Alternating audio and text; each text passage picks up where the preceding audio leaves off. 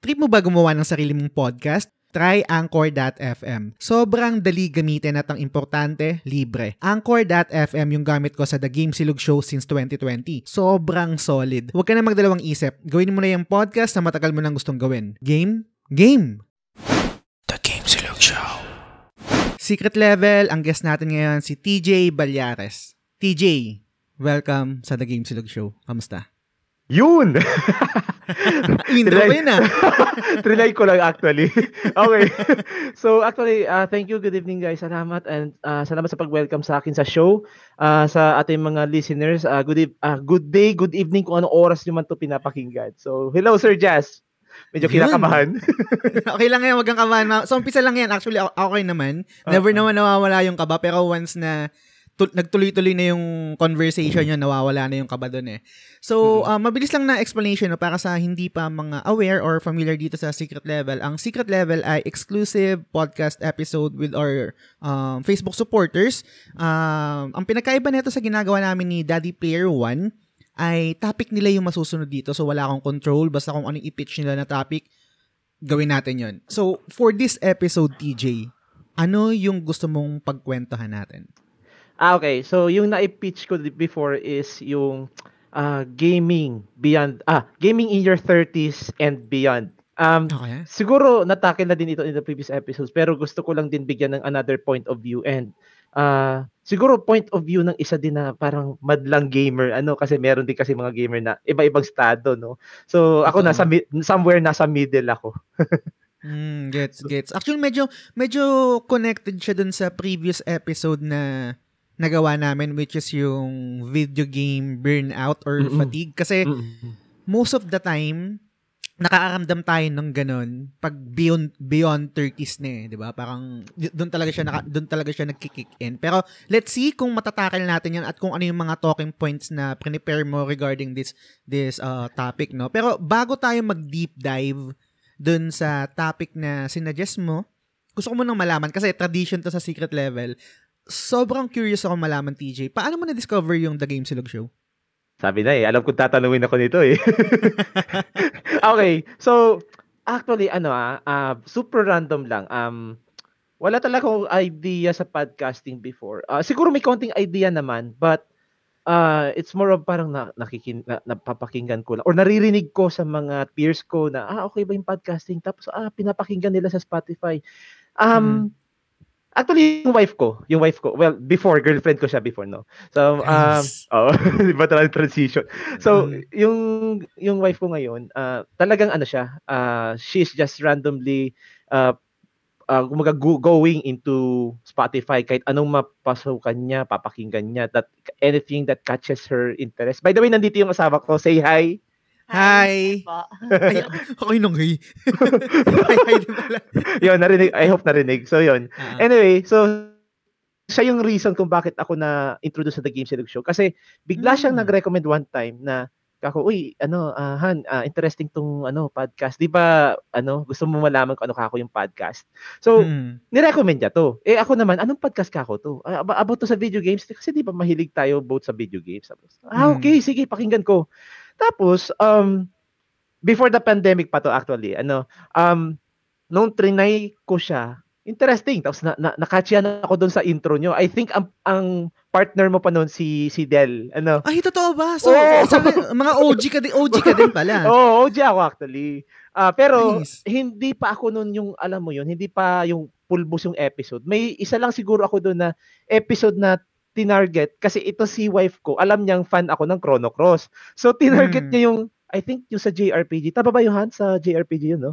Oh, yung sa JRPG. Tapos may Okay. talking point kayo doon na all about Chrono Cross. Di ako naman, uy, favorite ano ko to. Oo. Favorite uh, JRPG ko ka ako to. So yun, um pinakinggan ko siya, nas, nagustuhan ko yung usapan nyo ng, I think, hindi lang ata si Del yung kausap nyo doon. Ah, may isa pang guest, I forget kung sino. Basta Mhm. big na yung memory ko, ito yung 30s ha. so, ah naano ako doon, na, na-entice ako, okay, let me check out the other episode ka ako. Pero nung time na yon hindi pa ako, ah, paano ba to? How to put it? Hindi ko pa, hindi ko pa tinatry mag-dive in doon sa other episodes. Mm, Ano? mm, mm. So pa, pa patulo-tulo ako. So I take time to to listen to some random episodes kapag nagwo-work ako kasi ugali ko talaga ugali ko talaga na may pinapakinggan ako while working. Tapos dumating yung pandemic, sabi ko kako, "Oh, lockdown, 'di ba? So lockdown. Um Oo. Sabi ko, bored na ako. Ah, kailangan ano, break naman ako sa video games. Ma- May gagawin akong work kasi work from home kami noon.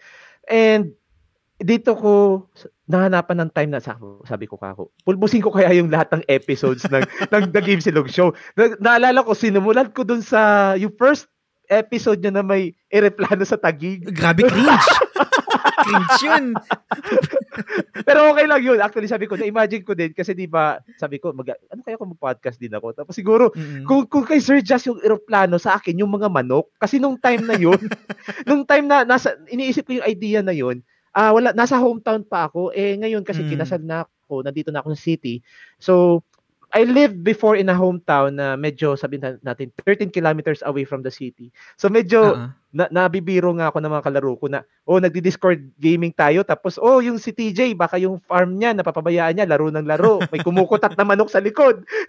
So yun anyway ah inubos ko yung yung episodes ng podcast na sabi ko uy interesting to Af- well, episode after episode work from home lang ako noon hanggang sa naka-catch up ako dun sa sa current nyo Nung na, Nice. naka-catch up ako doon, sabi ko, Teka, kailan na ba yung next episode? Naalala ko, weekly nga pala. So, tinandaan ko Oo. yung palagi yung sinasabi ni Daddy Player One na ah, every Mondays, nire-release. So, Mm. nakaabang talaga ako doon. tapos, nice, thank oh, you. Oo, tapos naka ano, kumbaga bonus on the side. This is actually good na meron tayo meron tayong secret level with the supporters Mm. kasi biglang may magda-drop na, uy, may may ano, may secret level, makikinig ako. Another Oo.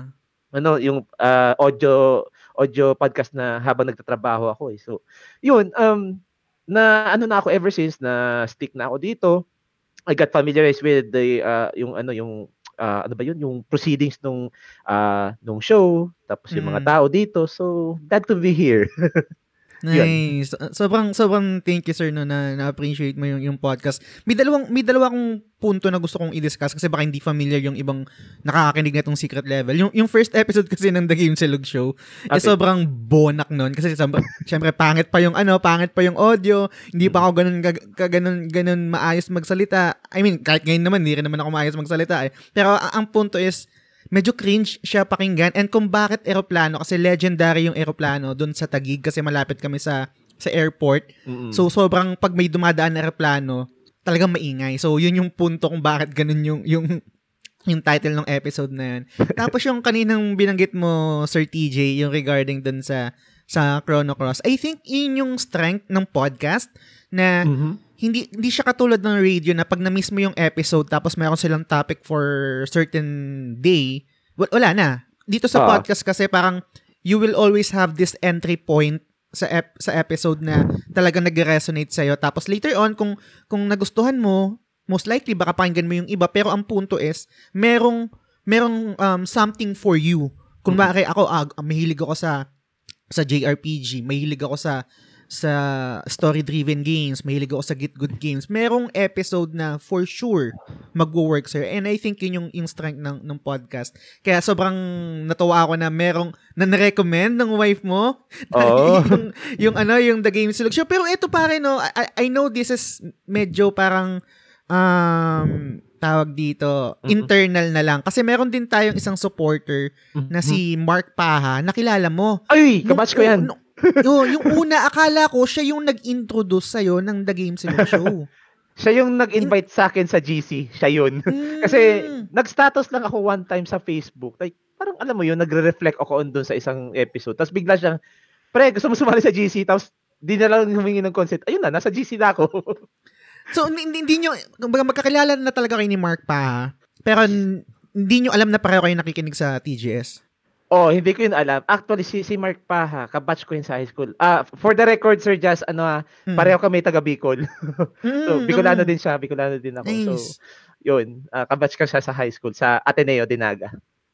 Yung, yung, ewan ko, napanggan mo yung episode namin ni Mark, no? Taga, taga ano rin yung lola ko? Taga Bicol rin. Uy, pero, talaga? I'm, taga ano tawag dito? Mm-mm. Pero hindi ko alam paano ko masabihin to? Mm-mm. Kasi syempre, 'di ba, yung generation by generation, yung gen- yung yung generation ng lola ko taga Bicol talaga tapos 'di ba lumuwas ng ng Maynila tapos doon Mm. na nagkaroon ng asawa, nagkaroon ng anak and then ng apo. Kaya kunwari, kunwari ako, hindi pala kunwari, bilang ako na dito na sa Maynila lumaki, Mm-mm. kumaga parang hindi na masyadong involved doon sa province. Mm-mm. Pero taga ano siya, um, anong lugar to? Camarines Norte? Uy, Cam sa may Norte. Labo. Labo, oh, Labo, oo. Cam Norte, oo. Yun, Medyo- taga doon siya. Oo, medyo ano na yan, yung Cam Norte, halo na yan ng Tagalog sa Bicol. mm, Tapos meron din silang nababanggit palagi yung lola ko kasi bat, siyempre bata ako, di ba? Mm. Talagang tumatanim sa utak ko. Merong lugar doon na kung tawagin, tu- tulay na lupa. Ewan ko kung... Mas Kung- alam to ng asawa ko kasi yung yung yung father-in-law ko taga Daet. taga Cam Norte. Yun. Oo. Tas, So- tas wala lang, Gu- guys, sobrang tangent lang. Alam ko hindi ito yung topic natin kasi usapang Bicol. Na, Ah. naalala ko lang bigla. Mm-mm. N- Parang, nung yung, yung lola ko, syempre, mahilig magkwento yung lola, di ba? Mga Mm. ganyan-ganyan. Grabe, meron daw sila dong ano, nyogan. I mean, parang Oh, may pag-aari sila ng lupain, tapos may nyogan, tapos parang Ah. binenta lang daw niya yata ng 10,000. Sabi Wow. ko, bakit, bakit naman? Bakit, naibat mo naman binenta ng 10,000? Pero siguro kasi, noon, mataas pa yung value ng 10,000 Peso. compared ngayon. Kaya, ganun yung reaction ko na malaman na binenta lang ng 10,000 yung nyoga namin doon. Pero Oo. anyway, wala lang na, na, naalala ko lang dahil nakwento mo na taga Bicol ka rin. Oh, ang 10,000 ngayon, makakabili ka na ng collector's edition ng isang game eh. Totoo. Pero, yun, ah, sobrang thank you sir na nag-resonate sa yung podcast and thank you rin na nag-avail ka ng supporters badge. Itong secret level is another way ah, na naisip ko to to show parang to show value no doon sa pagsuporta niya. Kasi sobrang big deal yung pag may involved na money hindi naman yan basta-basta lang natin kinukuha kung saan-saan 'di ba? So maliban doon sa you really enjoy the content Mm-mm. tapos sinusuportahan nyo, gusto ko rin na meron, meron akong balik papunta sa inyo na, eto, katulad ng secret level na pwede natin gawin tong platform para pag-usapan yung mga bagay-bagay na gusto yung pag-usapan kasi, uh, let, let's be honest, no, hindi naman kasi lahat natin pwedeng, or ako, hindi ko lahat pwedeng mailagay dun sa sa flagship, which yung Game Silog na episode with Daddy Player One, sobrang nasasala kasi doon. So, dito kasi, dito sa secret level, anything goes. Bahala kayo kung anong gusto nyong pag-usapan. Kahit nga politics eh. Di ba? Kahit pag-usapan pa natin na kunwari binoto ko si Lenny, si Lenny Ah. supporter. Yung mga goods lang ako doon kahit anong topic natin. Pero iba na yon wag na nating palawakin. Sobrang curious ako, TJ, bakit ito yung naisip mong episode? Bakit yung gaming be, uh, in your 30s and, and, and beyond? An- Anong, anong gusto mong maging starting talking point natin dito? Okay, honestly, nung una, ah, iba talaga yung topic. Kasi, na, ano ko eh, sabi ko kay Mrs. ka ako, ano, ah, i-avail ko na ka ako yung secret level sa supporters badge ng ano, TGS. Tapos ako naman, wala akong maisip na topic. Biglang nagsalita no, nung ah, Mrs. ko, nagsalita siya. Di ba dami mong ano, di ba dami mong backlog? Napatitig ako, sabi ko, di maging topic yun? Tapos nag, nag, nag-muni-muni ako, oh, ano, baka pwede maging topic. Tapos, ah, actually, siguro before pa ito nung i-release yung video game burnout, ano sir, oh, so, ah, wala pa talaga, sab- sabi ko, okay, ah, work in progress to. So, sige, Mm. try ako mag, mag-outline ko ano pwede ko mapag-usapan dito. Wala pa ako masyadong nalalagay na outline nung time na yun. Tapos biglang drinap nyo ata ni Daddy Player One yung next episode, which is yung video game burnout. So, pinakinggan ko yun. Medyo nag-resonate ulit. Kasi Mm. di ba, ay naku, oo nga no, tanda na natin, grabe burnout. Lalo na yung ah, napag-usapan yung, oh, halimbawa, sa Final Fantasy 12, isa din kasi ako na burnout doon. To, Mm. tapos nag-comment pa nga ako doon sa isa yung post. So, ako naman, biglang nagbago yung isip ko. Teka, teka, teka. Burnout equals adult life be- equals, oh ano, teka lang. Bi- ah, gi- gaming beyond your, ah, third, be, ah, gaming in your 30s and beyond. Yun yung pumasok Mm. sa isip ko na, na, na title. Sabi ko, okay, so papalitan ko, ito na lang. Tapos, Totoo. sabi ko, gusto ko pa rin i-discuss doon yung backlog. Kasi habang nagbe-brainstorm ako nung time na yun, tapos na para ako nagmo-monologue, tinitingnan ako Mm. ng misis ko. Tapos yung, yung, yung, yung parang ini-imply niya, oh, mga backlogs mo, ha, wag mong kalimutan. Palagi niya ako sinasabihan yan. Kasi every month, may agreement, may agreement kami nito ni misis ko na, oh, yung ano nyo, lalo na ngayon, kasal na kami. Kasi before nung hindi kami kasal, wala, eh. Budol talaga, budol. So, Mm. ngayon, may rule kami na isang trip Conjugal na, no? Oo. Minsan nga yung ano, yung halimbawa, bibili siya ng ano, bibili ah bibili ako ng Fire Emblem, bigla niya sasabihin, our Fire Emblem. yung sabi, my Fire Emblem! Our Fire Emblem. Parang sa, sa, sa amin ng dalawa. Minsan sinasabi ko pa, uy, maglalaro ako sa, sa aking laptop ha. Ating mm. laptop.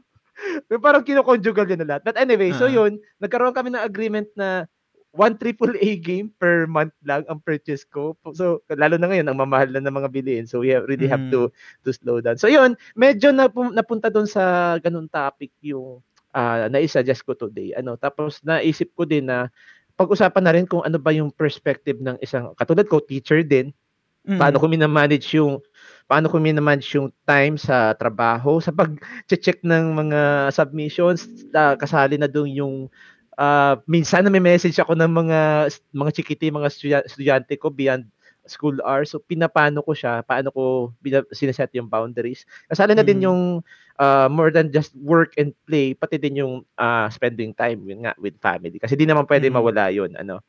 Saka yung mga boodles, uh, boodles and backlogs. sobrang, sobrang interesting ng naisip mong topic, sir. Ang dami natin yung pwedeng i-discuss, i-discuss dyan and maraming, I think mga talking points rin na, na manganganak as we mm-hmm. go along. Okay. So, sobrang, sobrang curious ako, sir, no? Siyempre, um, gaming in your 30s and beyond, siyempre, kailangan natin magkaroon ng konteksto. Ako, mm-hmm. 34 years old. Ikaw ba, sir? Ilang taong ka na? 32, actually. mm, 32. Hindi uh, naman magkakalayo, no? So, oh, ano yung, ano yung mga challenges ba? I- ilatag muna natin lahat. Ano ba yung mga challenges na sa tingin mong na-experience mo sa paglalaro dito sa or paggawa ng hobby natin na, na gaming ngayon na nasa 30s ka na, tapos siguro magbabato rin ako ng, ng sa side ko. Pero ikaw muna, sir, ano ba yung mga challenges na na-experience mo? Okay, hindi ko na ready tong tanong na to ah. um, siguro, uh, first challenge, pinaka numero uno, pera. Mm. Kasi okay. alam mo yung, meron ako prepare dito, Sir Jazz, actually, uh, personal ko siya, na parang sinadjust din ng isang kong friend, si, kung naalala mo, si Juharin, actually hindi niya real uh-huh. name yun, uh, uh, nagsuggest sa akin na gumawa ka ng ng ano yun, ng spreadsheet. Ilagay mo mm. doon mga budol mo, mga wishlist mo kasi ano eh, ang, ang wishlist ko talaga sir just pagdating sa games, hindi lang sa isang platform. Um, although wala akong PlayStation ngayon kasi di talaga ako pinalad sa PlayStation 5 pa. Lalo na't may balita nga na magpa-price increase yung PS5. Oo nga eh. Oo nga eh, medyo OLEDs, medyo sabi ko, nagdalawang isip ako, tek, si Steam na muna ako. So yun, uh-huh. uh, meron akong Steam, meron akong Nintendo Switch, and Actually, ito nga medyo nakakastigo ako dito ng asawa ko kasi may may backlog pa ako sa 3DS ko, sa Nintendo 3DS, sa PS Vita. Uh-huh. Kasali doon. So, um, yun nga, uh, apart from that, so nilagay nilagay ko doon lahat ng mga backlogs ko sa spreadsheet. Now, naisip ko, paano ko malalaro to kung in the first place, wala akong una, kulang ako sa pera, yung sahod ko hindi naman ganun talaga ka, kagarbo na I can buy more than two, more than three games in a month. Ito nga, kontrolado pa ng asawa ko. So, yung pera, isa din yun. Um, mm-hmm. Another challenge is, ito pinaka, pinaka-common to sa atin and I'm sure magre-resonate to sa mga uh, tulad natin na nasa 30s na, yung time. Yes. Ta- time talaga kasi 100%. hirap. Mm, kasi hahanapin mo yung balance. Na, Teka, may work ako, minsan di mo alam kung saan ka ba sisingit ng time mo for work kasi lalo na ngayon tapos na yung work from home, magta-travel ka na, tapos yung yung energy na supposedly for gaming na na-expend doon sa uh, pagbabiyahe. So darating ako sa bahay, mm. bagsak na ako. Yung tipong ibo-boot out ko pa ba yung laptop ko kasi sa laptop ako naglalaro actually. Gaming laptop naman siya. Eh parang ang tendency ko, teka yung likod ko, ihiga muna ako. And ang, ang tendency ko, imbis na maglaro ako dito sa Steam account ko, kukunin ko yung Nintendo Switch ko na lang, hihiga na lang ako. Ito nga yung naging convenience ng Nintendo Switch, kaya medyo naging main ko siya kasi uh-huh. while gusto gustuhin ko man maglaro sa Steam account ko, marami akong games dito, mas nagiging tendency sa akin maglaro sa Switch kasi darating ako from work, ang sakit ng likod ko, minsan inaantok pa ako. So minsan may time nga na hawak ko yung Nintendo Switch ko, nakahiga ako, biglang bumagsak si, yung Nintendo Switch ko sa mukha ko. So, sobrang antok. Oo. So, sabi ko, shit, oo nga, matutulog muna ako. Yung ganun. So, ayun, isa, din, isa yun sa mga challenges din, yung time. Energy. So, I think in that context, i-mention ko ng energy kasi uh-huh. part din yan ng, di ba yung, ano, yung time, energy, money. Di ba? Yung mm. money, time, energy, yung tatlong yan, ah, uh, isa yan sa mga nagiging dilemma talaga, eh, lalo na ngayon sa age natin 30s and beyond. Uh, lalo, mm So, So, yun. so, super super super agree ako dun sa lahat ng mga nabanggit mo no. Pero I think Mhm. ang pinaka sa akin, ang pinaka challenge ko sa akin in terms of gaming um and then yung relation nun sa sa mga backlogs is Mm. yung yung time talaga. Ako I can say na kung hindi ako work from home, kung on-site ako nagtatrabaho, Mhm. Feeling ko mababawasan yung game time ko tsaka mababawasan din yung time ko to create content, yung live Mhm. streaming, yung podcast, etc. Kasi ang ang budget ko na pwedeng ialat sa biyahe, I think 3 hours, Uy, uh, maximum ng 4 hours kung sobrang traffic depende sa schedule ko. So imagine yung 4 hours na yun, 'di ba? Nakapaglaba na ako, nakapagluto na ako, nakapaglinis na ako, nakapaglaro na ako ng ng video games. Pero sa kabilang banda, swerte pa rin kasi naka-work from home ako kaya meron pa rin naalat na budget. Pero ito pa rin yung challenge doon. Gaya ng, gaya ng nasabi mo is yung, um, let, let's be honest no, yung, yung nabanggit mo kanina pag boot up ng computer, kahit yung, ako wala kasi akong Switch, pero sa PlayStation, no, pa, kahit yung simpleng pag boot up lang ng PlayStation, it takes an effort eh. Um, hindi kasi siya passive na na entertainment. You, you're you, you, Mm. you're ha- you have to be you have to be engaged. Um, yung focus mo nandun. Um, I think ito yung nangyayari sa akin. Imbis na ibuboot up ko yung PlayStation ko, manonood lang ako ng K-drama sa Netflix kasi yun passive yun eh, 'di ba? Nakahiga Oo. ako, nanonood lang ako, wala akong kinokontrol. And Mm. yun yung kumakain ng kumbaga yun yung competition ng ng hobby ko na na video games. Pero sa kabilang banda, nabanggit ko to sa sa episode namin ni Daddy Player One. Tinitake ko kasi yung gaming and yung yun nga yung hobby natin na as a commitment. Kumaga parang commitment ko siya sa sarili ko. Um, parang me time ko siya. So I have to make time. I have to kahit kahit conscious effort na okay, ilalayo ko yung cellphone ko sa sarili ko.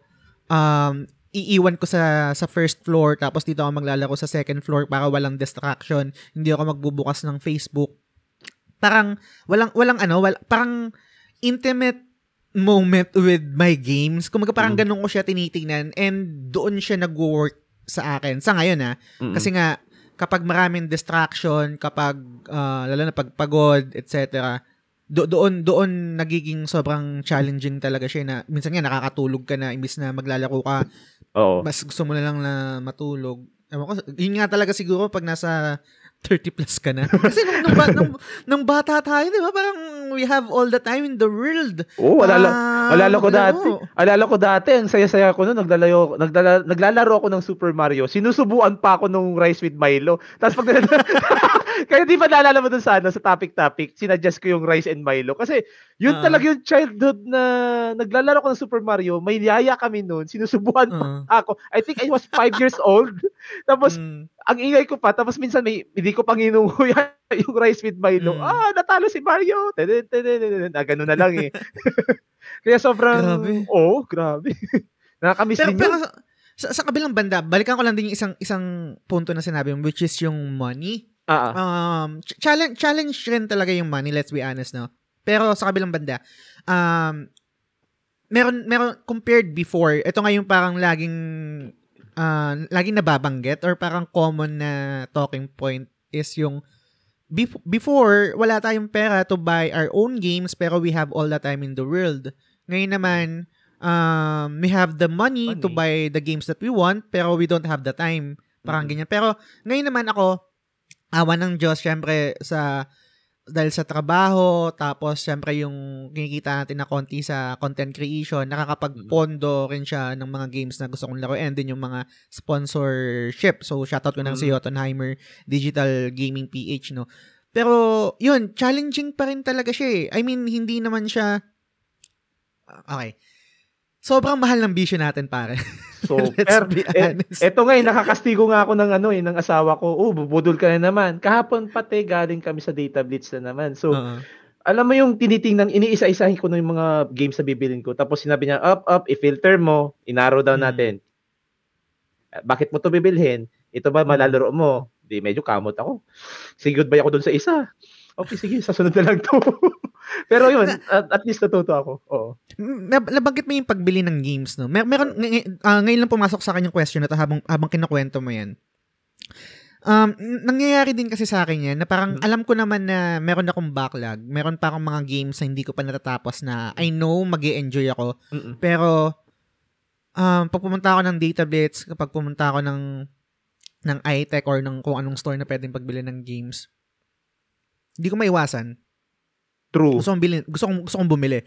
Don't you think na related John yung ganong behavior dahil nasa nasa kumbaga parang nasa 30s na tayo meron na tayong ability to buy these things and it feels so great na kaya natin bilhin yun regardless kung malalaro natin o hindi I would agree. I would agree actually. Kasi kasi re, re- I mean ah, hindi ko alam kung kung, kung mag-agree kayo guys no, sa lahat ng nakikinig. Minsan alam ko mali al- mal- maling behavior to, um gusto ko rin siyang i-correct pero Aha. minsan kunwari sa Shopee, sa Lazada, ang dami kong binibili na bagay na alam kong hindi ko naman magagamit in the long run. Totoo. Pero ang sarap kasi ng feeling na you have that ability to, to buy these things. So parang sobrang powerful, eh, parang nakaka parang empower empowering yung yung yung act na puta kaya ko tong bilhin. Nag, naghira, naghirap ako ng ng overtime, nagtrabaho ako, sobrang stressful. Reward ko Mm. sa sarili ko. Pero in reality, hindi naman talaga natin kailangan yun eh. And same din sa games. Kumbaga parang nadadagdag lang nadadagdag sa backlogs natin. Actually, Pero yung actually Sir na, Jazz, may naalala ko bigla. May naalala ko bigla habang sinasabi mo yan. Kasi totoo doon sa part na we have the ability talaga to to buy ano Oo. O yung games. Tapos may isa pang factor Sir Jazz kasi ah, ako ako when I buy games um medyo ito ito yung medyo guilty pleasure ko hindi nga ako masyado nagko-kolekto ng ng ano ng figurine katulad ni Kuya Balls o kasi di pa toy Mm. collector yon. Um ako naman parang say for example JRPGs pag halimbawa say for example Final Fantasy dapat Oo. lahat ng Final Fantasy games na nasa platform na yun meron ako. Hindi ako masaya Mm. na parang gusto ko siyang parang yung feeling na anytime feel kong laro itong game na to, mabu- mabubunot ko siya. Dapat Mm. ganun. And at the same time, nandun din yung isa pang factor na, teka, pag hindi ko to binili, baka mag-regret ako later on kasi baka mag-out of print bigla yung physical copy. May ganung klaseng factor eh. Kasi ah, nung nag, nag ah, may binili akong game, I think it was, ah, medyo hindi siya re- ah, overrated na game, is 8. Mm. Ah, is 8, ah, yung gawa ng Nihon Falcom. Um, Memories of Salsata ba yan? Oh, Yeah, iba, ah, hindi. Yung Lacrimosa Abdana. Oo. Mm, So okay, nag-out okay. of nag-out of print 'yun. Naalala ko nung September 2019 before the pandemic. So sabi ko dun sa kasama ko, si Juha rin pa yung kasama ko noon kasi taga. Albay siya. Eh Albay lang naman yung data bits dito sa Bicol. So sabi ko, teka may may is 8 pero kulang yung pera ko. Pero sabi ko, Oo, kasi may nabili ako ng games na prayo ko talagang lalaruin. So, Oo. ako naman sabi ko, babalikan kita sa December, babalikan kita, 13th month pay ko nakalaan yun doon. Tapos, buti na lang nung pagbalik ko ng December, nandun pa. So, sabi ko, ay hindi, bukunin ko na to, no second thoughts, kako. Mm. Tapos, after, dum- lumipas yung isang taon, two years, dumating yung pandemya, yung si Juha rin, fan kasi siya ng mga games ng Nihon Falcom, yung Trails Ah. of Cold Steel, Ace 8, Ace 9. Naghahanap siya ng Ace 8. Tapos biglang, kako, uy, out of print na. Tapos nakakita kami ng for sale. Eh, syempre, out of print na, magkano na yung game? 4K na. So, Uy, laki. oh, nag-overprice kasi. Saan ba to kasi- sa Vita? Sa Vita to, no? Hindi, sa Switch. Ay, hindi. Ah, sa Ninten- Switch. Nintendo okay, Switch. okay. So, hinahan, oh, kasi may Nintendo Switch si Juha rin eh. So, Mm. naghanap kami, naghanap kami talaga nahirapan kami. So sabi ko, ano, gusto mo mag-digital na lang, wala talagang choice eh. Gusto niya talaga physical kasi for collection. Ah. So wala, wala. So dun nag-register yung mindset ko din. And actually, even before, alam ko na talaga na may ganitong scenario kasi with Bravely Default game, game in the Mm. o sa 3DS noon, nag-out of print din siya and nag-overprice din yung reselling niya. So sabi ko, kapag may game na, un- na underrated ka ako, tulad noon is hindi ko yung papa, ano, pag nakakita na ako ng stock, kukunin ko na yan. Mm. Kaya ito din Totoo. yung oh, ito din yung argument ko kay Mrs. na teka baka mag out of print to eh. ito yung kina- Mm. kinakabahan ako. So medyo napayag naman siya. Basta ang rule lang daw is okay, pero ang ang pagbili mo dapat presyo ng isang AAA game lang. Okay. so Mm. yun na, nakalaan Gets. nakalaan na siya doon. Mm. Qu- question, uh, TJ. Go go. Um, an- an- ano yung ano yung para sa'yo, main, main reason kung bakit mas gusto mo yung physical kaysa digital? Ah, actually hindi ko naman talaga masabi na mas gusto ko yung physical over digital kasi Mm. ah parehas siya may pros and cons. Yung physical kasi, pros and cons ano, ah, on sa pros, nahawakan mo siya and it's it it gets it, it gives you this feeling na ah sa akin to. Mine, mine. Totoo. Nahawakan mo eh. Ah, on the other hand, syempre, pag physical, may physical wear and tear yan, pwedeng mala- masira. Ahem, nasiraan pa lang actually ako ng cartridge ng Fire Emblem Fates. So medyo naiyak-iyak ako kasi sabi ko magsasarado na yung Nintendo 3DS eShop nung time na yun. Ay ngayon, ngayon actually March 2023 sabi ko kay Mrs. Kako, uy, bibili ako ng Fire Emblem Fates sa sira yung Mm. ano ko. Hindi ko na pa natatapos yung game na yun, eh bumili talaga ako. So yun din yung cons. On the other hand, sa di- sa digital naman, pros and cons. Pros, ah, of course, hindi ka napapalit-palit ng bala and Mm. nandun na nandun na sa micro SD mo. Sa kabilang dako, cons, hindi natin talaga masabi kung sa atin yung game or not kasi 'di ba may may iba na scenario na ah, biglang nawawala yung ownership ng physic ay ng digital game sa ating library. Mm. Say for example, I think may controversy nito sa Ubisoft. Ahem, Ubisoft na naman. Kahit secret level na banggit. Hindi, kasi ano Sorry, sorry. Ano yan? Kasi ganito. Ganito. Ah, Kawawa naman Ubisoft. Sorry, Kahit Ubisoft. secret ah. level.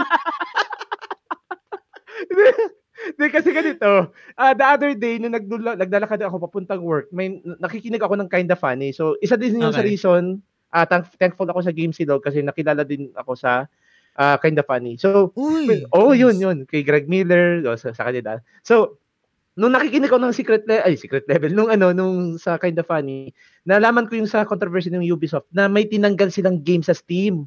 As in, Mm. maraming, na, I forgot which game was it, basta sa Ubisoft. Um, maraming nagalit kasi hindi, ano, y- nagbayad sila doon, pis- ah, digital Ah. copy. So, they were asking for a refund. I'm not sure kung ano naging development, pero maraming galit sa Ubisoft nung time na yun. So, ako naman, nag, nalala ko, oh nga talaga no, kahit digital game talaga, nating, nat, walang guarantee na sa atin yun. Mm. So, Kasi di ba parang, tek- parang Mm. ang, ang punto lang naman kapag bumili tayo ng digital, mm-mm. is ang binibili lang natin yung, is yung lisensya. to yung lisensya, oo. That game, di ba? Parang Mm. not necessarily yung buong game is Oo. yung binili natin. Mm. So yun yung ano, yun yung actually yung ano ah, medyo on the bad side niya. Pero I think sa digital naman ano, this is much better than cloud. Kasi 'di ba yung Google Mm. Stadia, ah, hindi masyado siya na ano eh, na So, tangkilikin. wala na, di ba? Down na, yung, down na ngayon yun eh. Parang Hindi pa na eh. naman. Ay, hindi Hindi pa pa naman. Meron pang kasi may kilala ako sa ako part ako ng Nintendo groups actually. So sa Okay. Pinoy sa Pinoy Nintendo, may kilala ako na tumatangkilik pa rin sa sa Stadia. Siguro Mm. siya na lang yung parang small percentage na gumagamit. Ay taga US yun eh. So Siyempre, OLED tayo dito sa. Pilipinas. So, so yun, ah, mas better pa rin yung digital over cloud. Kasi pag, halimbawa, ka- ako, ah, main, main console ko yung Nintendo Switch, um, pag nalaman kong cloud yung announcement, ay, OLEDs, wag na, wag na. So, talagang, Mm. ah, sa Steam ko na lang to lalaruin. Say, for example, ah, just this, di ba, just a few days ago, nagkaroon ng Nintendo Direct. So, medyo, Ah, kinil- kinilabutan ako kasi, uy, Resident Evil ka ako. Tapos biglang, ay, cloud. so, sa ano na lang ako, sa Steam na lang ako. Kasi ma- Ah. ma- majority ng mga pang quote-on-quote pang 60 FPS, 144 Hz na na quality ng gaming ko nasa Steam. Eh, Mm. pati nga yung Elden Ring dito ko nilalaro eh. Actually, tapos ko na pala yung. Elden Ring. nice. so, Congrats, na-platinum ko na siya. So, yun, na-platinum ko na din siya. Um, nice. yun, ah dito ko, pag alam kong OLED sa Switch, okay, dito ako sa Steam. This is one of the Mm. reasons why hindi ako stuck, stick sa isang platform. May meron akong Switch, meron din akong Steam. Sa kabilang dako, meron ako mga handhelds. Hindi lang yung Mm. Switch, ah, meron din. Buhay pa yung 3DS ko na, by the way, um, alive pa to since 2015. Ah, makwento ko lang, ano, ah, since naalala ko lang, Sir Jazz. Eh, Okay lang ba? Okay lang. Sige lang, una man, una man. Okay. Go lang, go. Kasi dito nagsimula yung budol journey ko. Dati, siguro aminado naman tayo lahat na nagsimula tayo sa ah, yo ho yo ho the pirates life for me, di ba? lahat tayo Oo, na, namirata, oo. So, Mm. 2015 kasi yung pagsimula ko actually ng ano, ng pagiging legit. Ang funny thing pa nito kasi nagsimula siya sa 3DS. Eh may PSP ako before. I started with PSP, pero pirata ako doon eh. So, Same. oo. So, nagsimula akong, ang reason ko kasi for get, getting the 3DS kasi Monster Hunter. Monster Mm. Hunter 4 Ultimate. So, niyaya ako na maglaro. Doon na nag, it went downhill from there. Lahat, na, hindi ko inaasahan yung ibang games, malalaro ko. Eh, bumili ako ng 3DS para lang sa Monster Hunter.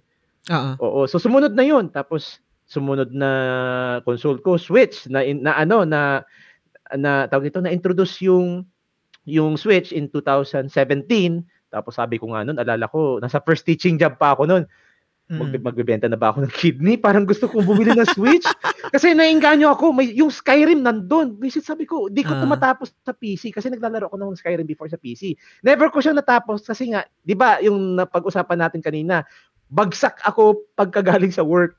So, Mm. may time nga no, naglalaro ko Skyrim, napansin ko, nakaungko na lang ako. Sabi ko, ay, anong oras na umaga na, umaandar pa yung PC ko, yung Dragonborn ko, patay na. So, Ah. sabi ko, uy, ito na, nasa Nintendo Switch na ako, pero magbebenta akong candy dito. So, namamahalan ako nung time na yun. Pero, yun nga, dumating yung year 2018, na-afford kong bumili ng Switch.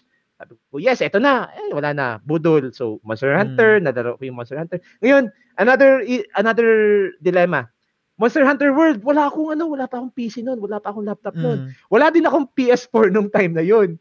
Kasi wala din no, sa nung sa hometown ko kasi Sir Just, wala kaming TV na pang Mm. 4K or whatever. So Oo. kaya hindi ko naisipan mag mag ah, ipon for a PS4. So medyo Oo. practical kasi sa akin yung ano, yung handheld. So so yun. Now, dumating yung 2019, nasabihan ako ng ng colleague ko na, DJ, palitan mo na yung laptop mo kasi yung laptop ko dati at work, yung yung keyboard external, yung kinakabitan pa ng USB. Ah, oo, Para gumana. Eh, sab- parang naghihingalo na talaga yung work laptop ko noon. Ako naisip ko naman, magbibili ako ng bagong laptop. Bagong laptop, pwede bang gaming? so naisip ko gaming Hmm. and at the same time, so sabi ko sa ah, nung pagkabili ko ng laptop, yes, ready to quote unquote work, work pero and play. May kasamang play. So Two birds in one Oo, stone. two birds in one stone. Tapos ako naman, sabi ko, uy, chance ko na to para malaro yung Monster Hunter World. Di doon na, din, o yan na, doon na sumunod yung mga ba, ah, Steam Boodles ko na nak- nakita ko. Uy, sale Steam, 90% off. Uy, daming mga Mm. ha- mga 100 pesos, 200 pesos. Doon na, naging rabbit hole na siya. Pero do- ah, bakit ko nasabi na ano pala na ang dami kong games na kinukuha ko sa Steam pero preferred ko pa rin yung Switch, 'di ba? Kasi napansin mo may 3DS ako, may Nintendo ah. Switch ako. Ah, na- ang reason ko kung bakit ko main pa rin yung Nintendo Switch apart from I have a Steam account is babalik tayo dun sa punto na napag-usapan natin kanina na palagi akong pagod Mm. galing sa trabaho. So, im- yun nga yung, mag, yung sabi nga natin, eh, grabe na yung effort pag boot up pa lang ng PlayStation 4, pag boot up pa lang ng PC, pag boot up ng laptop. Mm. Maglalaro ka, pero pagod ka na. So, ang tendency ko tuloy noon, kukunin ko yung Switch ko, hihiga ako, konting rounds ng laro, sabi natin isang hunt sa Monster Hunter, then tulog. Mm. Tapos, on the other Totoo. hand, pag bababiyahe naman ako papuntang work at pauwi sa work, yun din. Hawak ko Nintendo Switch ko pag naka-commute ako, nakakalaro ako. So, sabi ko, uy, dati nasa PC lang to, nilalaro ko yung Skyrim, ngayon on the go na ako. So, ito yung naging convenience sa akin. Sig- siguro, ang punto ko dito is, ah ngayon nga matanda na tayo, sobrang busy na with work. Although, ah siguro sa akin lang to, sa, for other people, siguro okay pa din sa inyo na nakaka, nakakalaro kayo sa PlayStation. Ah sa akin kasi mas nag-work yung sa ano, on-the-go gaming. Kaya Mm. sobrang thankful ako sa Nintendo Switch. Ah nag, nagbago lang yon lahat ng yon nung nagsimula yung pandemya. So nagka, nagkaroon ako ng daming time maglaro sa sa Steam account ko. Nagkaroon ako ng maraming time na matapos yung mga backlogs ko. Even on Monster Hunter World, grabe yung gaming time namin noon. Sobrang Mm. inaabot kami ng umaga kasi s- syempre work from home eh. So, nabago yung landscape ko sa gaming. Medyo na-appreciate ko na din yung paglalaro sa PC apart from just my handheld. So, ah, hindi rin din masasabing purely handheld ako. Ah, masasabi din na I just game on whichever platform I have. So, yun. Gets, Sorry, gets. napahaba yung kwento ko. Okay lang, okay lang. Okay. Totally fine. Yung, yung nabanggit mo, ako share ko lang naman din yung sa akin. Ah, sige, sige. Um, matagal ko nang gusto magkaroon talaga ng Switch din. Meron akong Switch be- before, Oo. um, pero binili ko lang talaga siya para sa sa Breath of Breath the, of the Wild. Wild. Uy, Sir Jazz, Ah, yung ano, mm. Tears of the Kingdom. Oo alam nga na. eh, diba? Alam So, na this. super hype. Mm. Oo. Ang problema, after ko matapos yung Breath of the Wild, binenta ko Mm. din yung Switch ko. Oo. Kasi parang wala wala akong walang ibang game na nag-resonate sa akin Mm. maliban dun sa sa Breath of the Breath Wild. of the Wild. And Mm. main platform ko rin kasi talaga is yung PlayStation. Mm-mm. Um yun yung ecosystem na na part ako. And gets ko rin yung gaming sa sa PC. Ang challenge naman sa akin kaya hindi ako makatagal sa PC gaming Mm-mm. is kasi same yung station ko eh. yung work. Same yung sta- yung workstation ko na parang feeling ko pa- pag naglalaro ako nakaupo ako dito sa sa desk ko dito sa sa monoblock ko Oo. and with the unit ng ng company na provide sa akin feeling ko nagtatrabaho pa rin ako kaya talagang mas nag ako naman sa side ko naman mas nag-resonate sa akin yung yung PlayStation kasi pwede ko siyang ilagay sa sa sala tapos naka naka naka-slant lang ako sa sa sofa habang Oo. naglalaro, 'di ba? Parang ganyan. Mm. So yun yun naman yung pull sa akin kung bakit mas mas gusto ko yun at mas hindi ako tumatagal sa sa PC. Pero TJ so, sobrang curious ako kasi kanina mo pa na- kanina mo pa nababanggit. Um parang parang yung guardian angel mo is yung wife mo na parang mag-remind sa'yo ng mga bagay-bagay kung kailangan mo ba yan, bibiling Mm-mm. mga ganyan, no? So, sobrang curious ako. Pwede mo bang, pwede mo bang ilatag sa amin and sa lahat ng mga nakikinig kung Mm. paano yung proseso? Kasi syempre, nagtatrabaho ka, may asawa ka na, and yung yung trabaho mo nabanggit mo rin minsan ah, meron kang mga babies or mga chikiting, Chikiting. na nagme- nagme-message sa Oo. um beyond work hours, 'di ba? Ay, excuse me. So, sig- siguro ganito, um, para magkaroon kami ng visualization doon sa, sa nangyayari sa'yo day by day, Mm-mm. siguro umpisa natin sa sa trabaho mo, pag uwi mo, tapos ilang oras ba yung tulog mo? Kasi it really does matter. Katulad ng mga nababanggit namin sa previous episode, Ah, ah. si Kuya Balls naiinggit. Parang nagtat hindi naman naiinggit, pero curious siya na paano daw namin na pagsasabay ni DP1 yung paglalaro and then streaming and then content creation tapos may day job ba kami. Ang una ko Mm. kasi natanong sa kanya is ilang oras ba yung tulog mo?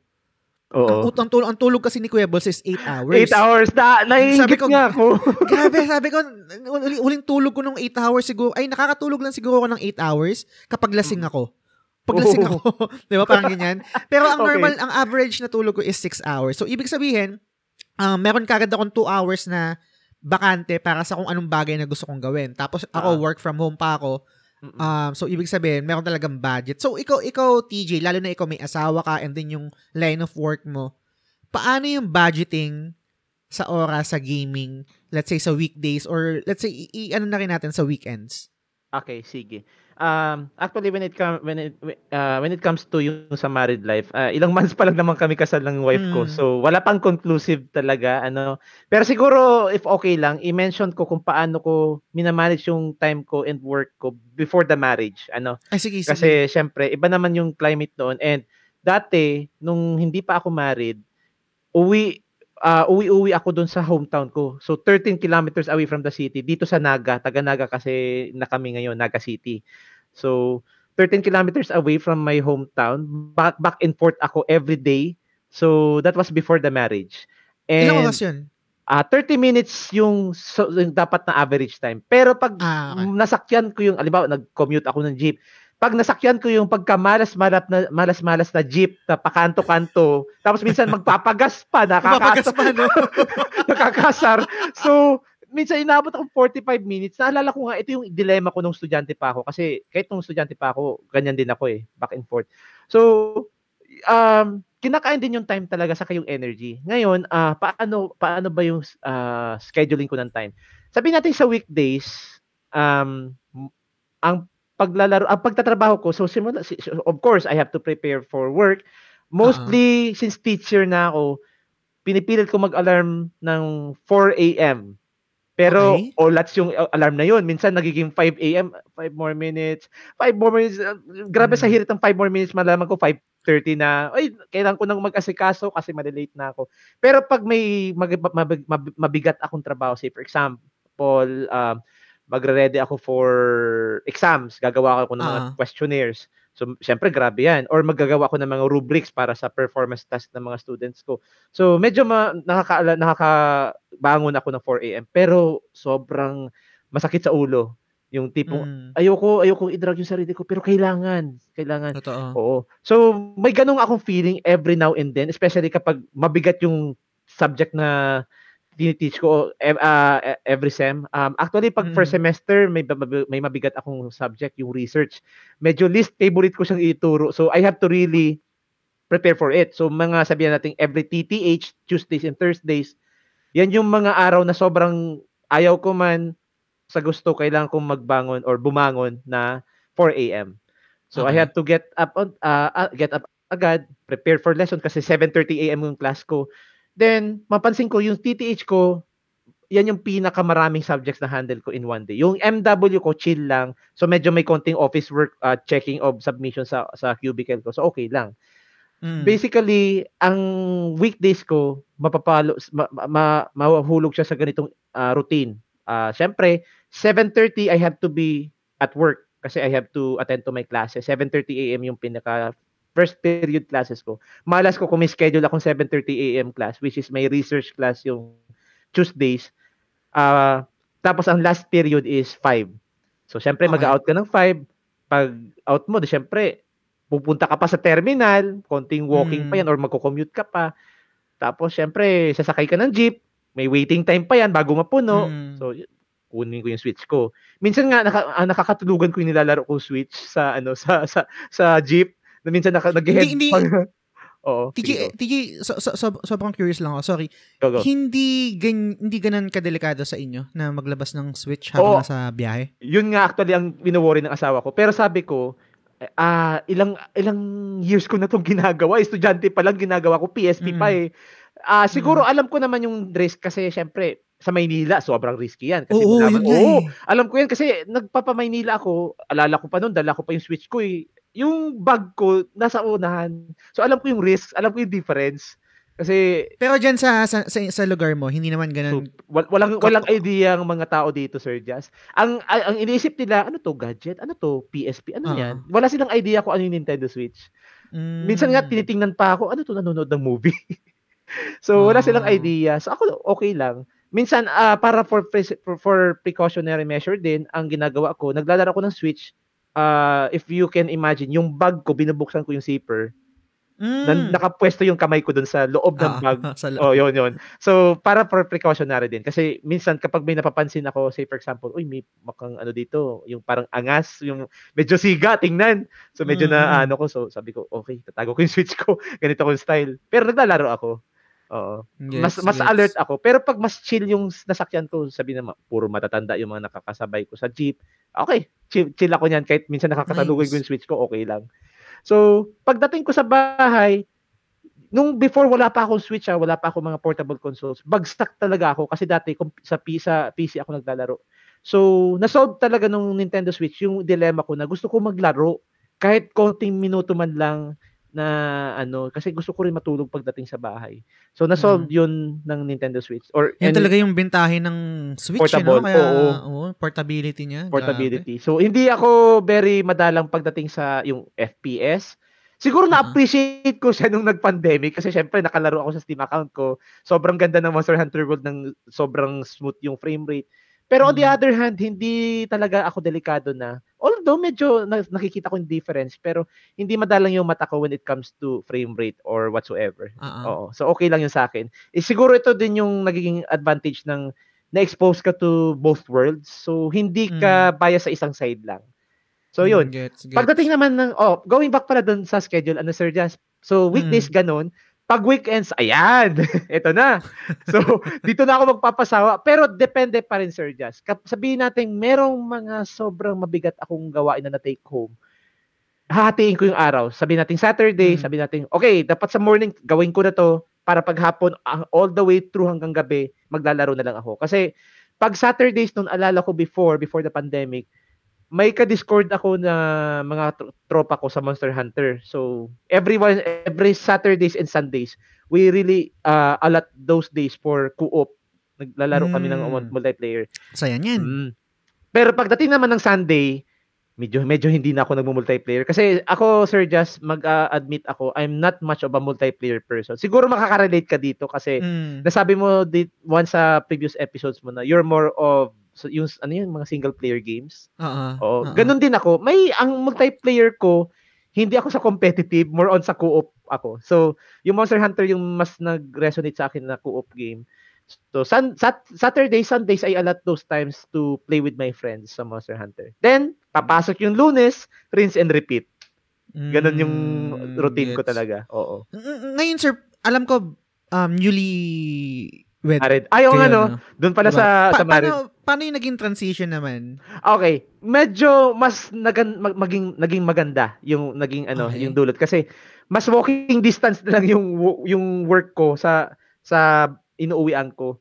Ay, hindi naman ta- talaga walking distance. Siguro para sa akin, walking distance lang yon kasi ano, sanay talaga akong maglakad dito sa Naga. Nag, nilalakad ko Mm. lang siya. Ah, siguro half the trip, yung half the walking, magko-commute ako papunta sa school. Tapos, pag pauwi talaga, purely lakad lang ako from work papunta sa ano, sa bahay. So siguro ang naging difference, hindi na ako naglalaro habang pauwi kasi syempre nilalakad ko na lang nga. Mm. So, ang naging kapalit naman nun, pagdating sa bahay, yes, yes, mag-Elden Ring na ako. Tapos, ah, may ano nga kami ng asawa ko, may routine kami. Kasi si as- yung asawa ko, Genshin Impact player. So, Ah. may, may term kami nito. So, magkano na nagastos niya? oy, oy, sabi ni Sir Jess, magkano daw nagastos mo? Ano? Nahihiya siya. Wag na. Sige lang, sige lang. Oh. Ano, ano? Ano? O, pang dilis lang daw. Abang dilis lang. Hindi Oo. pa whale, no? Hindi pa, hindi whale. pa. Ah, Okay, ah. mga Welkin lang, mga Welkin lang yung nagagastos niya. okay, so yun, um, naging, transi- naging transition is, nagkakaroon ako ng time, may tawagan nga kami niyan na term, yung parang protocol namin sa bahay. Oh, paano yan, Han? Magigit good na ako. Tapos, Mm. tapos siya naman, ano, maghuhuhu ka na. Bakit ko natawag na huhu? Kasi yung, di ba yung opening screen ng Genshin Play, ng Genshin Impact, Ay, yung, oo. Yung- o, di ba, yun ba? Ah. Tapos minsan napipikon nga siya kasi kinakanta ko yung opening theme na stop, stop singing the song, you're ruining the song ka ako. Hindi gusto kong kantain eh, na-LSS ako eh. Kasi every Mm. time talaga mag-genshin siya, nag na-LSS ako kasi nag-play yung ano, yung opening screen. So, ano, magigit ako magigit good ako, ikaw maghuhuhu ka diyan. Oo. so, yun, medyo pero it varies din sometimes. Ah, halimbawa kapag napansin niya na stress ako, oh, kumustahan yung ano araw mo?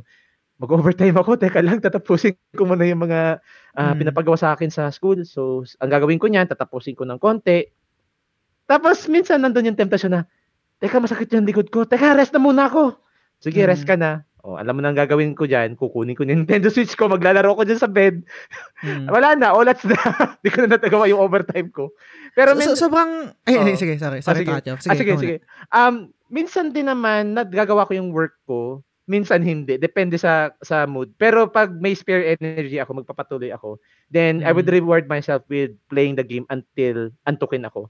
So, Mm. nak- nakakatu na ano yan, natutulog ako mga depende 11 PM bedtime ko na yan. Pero dati nung nasa hometown ko pa ako dati na abot akong 12 or 1 AM nga minsan eh. Tapos Mm. ito yung ironic kasi nakakaabot akong 12 AM noon.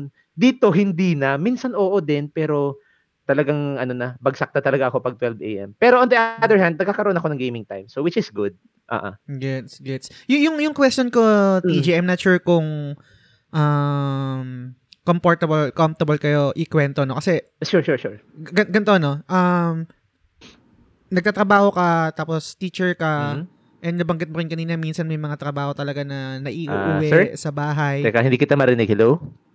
Hello? Hello? Ayan, ayan. Wala. Nawala, wala. Goods Okay, okay. Okay, okay. Continue. Okay na, okay na. Ayan, Ano ayan. yun? Ano? So, Okay. yun, kasi di ba yung trabaho mo, teacher ka, tapos ah, nabanggit mo kanina minsan may mga pagkakataon na inuuwi mo yung trabaho mo sa sa bahay. And ang question ko is, yung, yung asawa mo rin ba nagtatrabaho din, working din? Ano siya, self-employed siya, more on managing a business dito. So, yung work, may Ah, pagka-work okay. from home siya. Yung office niya Gets. downstairs lang. So, Mm. pagtapos na yung work niya, aakyat lang siya dito sa room, maliligo na, then maglalaro. Genshin Impact na yan. Yun ang Mm, routine gets, niya. Gets. Oo. Ka- Kaya, kaya, ko nat- kaya ko natanong yun kasi gusto kong malaman, again, kung okay lang i-share nyo, is kung Sure, sure. paano yung, yung hatian sa gawaing bahay. Let's say, syempre, ikaw, nagtatrabaho ka o kung siya nagtatrabaho din pag uwi mo. Kasi, ka- ka- bigyan ko lang ng konteksto, no? Para sa akin kasi sobrang luxury yung time. Mm-mm. Um, alam ko, mas napapagastos ako sa ginagawa ko. Pero kasi ang nangyayari, binibili ko yung oras. Ang, ang tinutukoy ko is yung grab food. Convenience. So, Oo. Oo, yung convenience. So, Grab, baka naman, sponsor yung The Game Song Show. So, ganito yung nangyayari. Pagkatapos ko magtrabaho, ah syempre, 9 hours, Oo. imbis na pumunta ako ng grocery, bibili ako ng mamamalengke ako, tapos lulutuin ko, tapos pag nagluto ako, syempre, may hugasin pa ako. Mm-mm. Mas nakakasave ako sa time kapag magpapag-grab food na lang ako. Pero sa kabilang banda, napapagastos ako. Mm. Pero sa pero naisip ko kasi parang good siya na exchange or parang Mm-mm. equivalent exchange siya na oo nga napapagastos ako pero at the same time mas naka, mas nagkakaroon ako ng time para maglaro or para mag-create ng content. Mm-mm. Ngayon sa sa side mo gusto kong malaman paano naman yung yung hatian sa trabaho, let's say pagluluto or nag, nag-grab food din ba kayo para makas, makasave sa oras or yung mga chores, etc. Pa, paano yung, kasi nabanggit mo, nakaku, nakukwento mo yung ano eh, yung, yung trabaho mo, pag uwi mo, syempre merong ibang mga activities sa bahay or mga errands na hindi na natin nababanggit eh, kasi parang normal na siya eh. Pero in reality, kumakain din siya ng oras, ano yun, pag, paglalaba, pagluluto, paghugas ng pinggan. Ngayon na dalawa kayo sa bahay and pareho kayong gamer, tapos ikaw may trabaho ka, may day job ka, may trabaho rin naman si si wife mo. Ah. Paano yung nagiging um, teamwork nyo in terms of mga mga errands or mga chores sa bahay para mas maging efficient kayo dalawa sa mga bagay-bagay na gusto nyo pang gawin para may Okay. matira pang oras. Okay. Actually, ganito, Sir Just, ano, medyo iba ang approach ko sa tanong na yan. Kasi, right now, yung sagot dyan sa tanong na yan is still a mystery pa. Bakit? Okay. Bakit? Kasi, nandito pa kami sa in-laws ko. Hmm. nandito pa kami. Pero, sabi natin, okay, let's assume na, okay, we, we are now living on our own. Kasi Mm. ngayon, um, may katulong naman dito. So, still, medyo Mm. convenient. Pero we still do chores. Kasi pag wala yung katulong right now, fiesta dito sa Naga, so we cannot, we, we do not have the, ano, yung maid, wala. So, we do chores. Oo. um, nag-ano talaga kami. We, kapag may gawain na dapat magawa, we do it. Pero syempre, iba naman yung climate kapag kami na lang, di ba? Totoo, Pero, totoo. oo. Ngayon, bakit ko nasabing mystery? Kasi nandito pa kami sa in-laws namin. And secondly, ah siguro masasagutan ko partly yung question mo kasi um, nag- actually nag-ask akong permission kay wife ko if okay lang tong i-share. Sabi niya okay lang naman. Um, The Game Silog Show is powered by Anchor.fm. Sa Anchor.fm, sobrang dali lang mag-podcast and it's free. Umpisahan mo na yung podcast na matagal mo nang gustong gawin. GGG! to tell you the truth, Sir Jazz, ah, may visual impairment yung wife ko. Mm, When I say okay. visual impairment, talagang limited yung, let's just say na PWD siya. Oo. Okay. So, I can imagine, if kami na lang, I would be doing, hindi naman siguro I would be doing most of it. Uh, tulungan pa rin kami. Uh, she can still Mm. do, kasi ayaw ko din naman na iparamdam sa kanya na wala siyang ginagawa kasi yun nga, Ah. yung limitation. Ah, siguro, I will still allow he- her to do what she can. Pero for, on the other hand, dapat nandun ako nakaantabay kung kailangan niya ng tulong. When it comes to doing Gets. chores. Oo. Mm. Kasi actually yung yung even my in-laws, yung mother niya visually impaired din kasi ano talaga Mm. genetic genetic talaga yung eye problem nila. So pero na-observe ko sila ever since I transferred living here. So kahit pa yung mother niya visually impaired din, nakakagawa siya ng chores kanina nga oh, siya yung siya yung naghugas. So Ah. nagvo-volunteer ako na ano, kako, mami ako na maghuhugas. Hindi ako na. Sige, na akyat na Mm. Gets, So, gets. ako din na-imagine ko kasi ganun din sila yung, yung mga in-laws ko, yung mother-in-law ko, father-in-law ko, ganun din sila.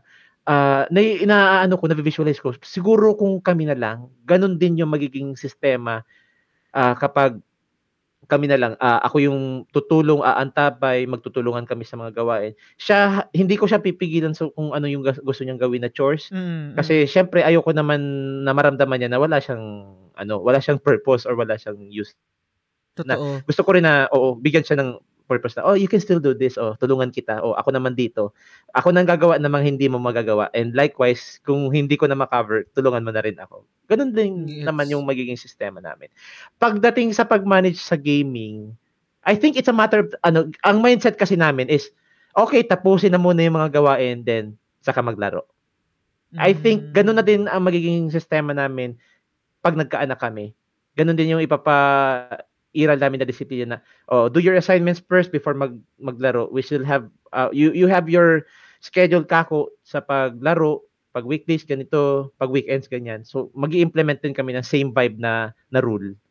So ganun din, oh, ganun lang. Yun, yun, yun, yung, yun yung isang, ito yung isang natutunan ko din sa isang guest namin before Mm-mm. sa kay Gati, kung tama yung memory ko, um, Oo. admin ng PlayStation Trophy Hunters Philippines. Mm-mm. Ah, sobrang nag-resonate sa akin yung sinabi niya na as gamers tayo and then yung wife mo, we have to earn our gaming time. Meaning, Mm. kailangan syempre tapusin natin yung responsibilities natin bago natin gawin kung ano yung mga gusto natin gawin katulad ng gaming. Hindi Mm. yung kunwari mag-game tayo tapos nakabuyang-yang pa yung mga yung hugasin sa hugasin sa lababo or Oo. di ba tayo nakapaglabay mga ganyan-ganyan. So it, it, it really um rings a truth dun sa ano dun sa sinabi niya na we really have to gain our ano our gaming time hindi lang hindi kasi hindi na tayo katulad ng noon na bata na parang ang problema lang natin na ano kayang muli kong ano kayang next ko nalalaroin parang ganyan.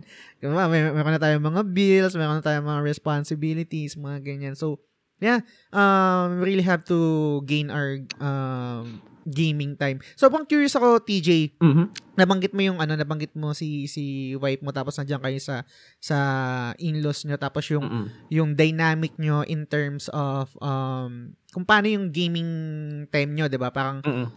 mer- meron kayong meron kayong parang let's say teamwork kung paano yung mangyayari sa sa game time. Kunwari ito, L- uh, get good time, tapos si si huhu time, di ba?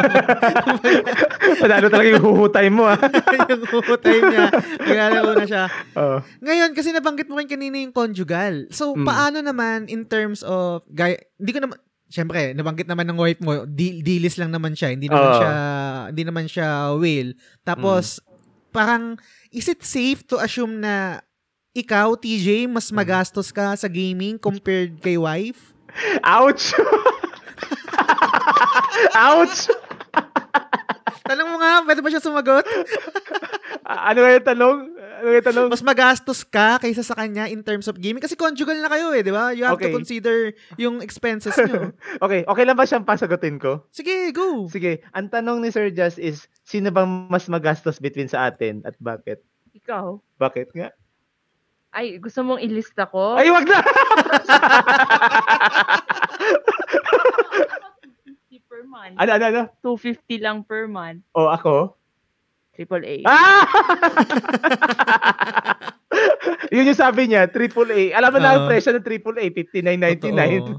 mm, grabe. Oo. So, paano yung dynamic nun, sir? I mean, I'll be honest, hindi ba unfair yon na si wife? Siyempre, conjugal na kayo, di ba? I, Mm. I know, pinaghirapan mo naman yan. I, I know, Mm. pinaghirapan mo yung game na yan and you Mm. deserve it. Ah, Pero, ngayon na, siyempre, magkasawa na kayo, don't you think na it's a little bit, it's a little bit unfair kapag ang ang labas ng pera in terms of hobby is mas lamang sa'yo. Kasi syempre, responsibilities, etc.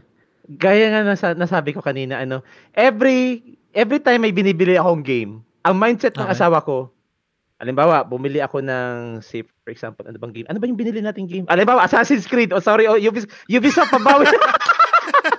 sorry, Ubisoft, pabawi kami sa inyo. okay, okay. Kasi kan, galing kami data blitz, binili ko yung Assassin's Creed, yung Ezio collection sa Switch. Binili ko Okay. yun. So, alimbawa, binili ko yung Assassin's Creed. Ang sasabihin niyan sa akin, magpaparinig yan sa tenga ko, our Assassin's Creed. Di, okay. yung Ah. tipong parang share, game sharing lang. Mm. Kasi may Pero, Switch pero din- teka, teka Ah, lang, sige, hold your sige. thought, TJ. Ah. Hold your thought, TJ. Ah, Pero totoo ba talaga? Totoo ba talaga na nalalaro din niya yung mga games na binibili mo? ah, pili lang. Kasi Pili lang, okay. nab- nabanggit ko nga na ano eh, na visually impaired siya.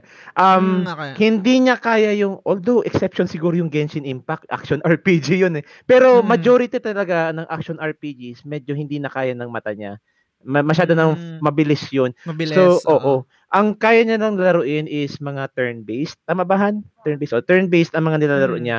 So, ang napansin ko nga mga games niya dito sa Switch, nung paglipat ko dito sa kanila, yung Pokemon, Mm. Tales of Tales of Vesperia.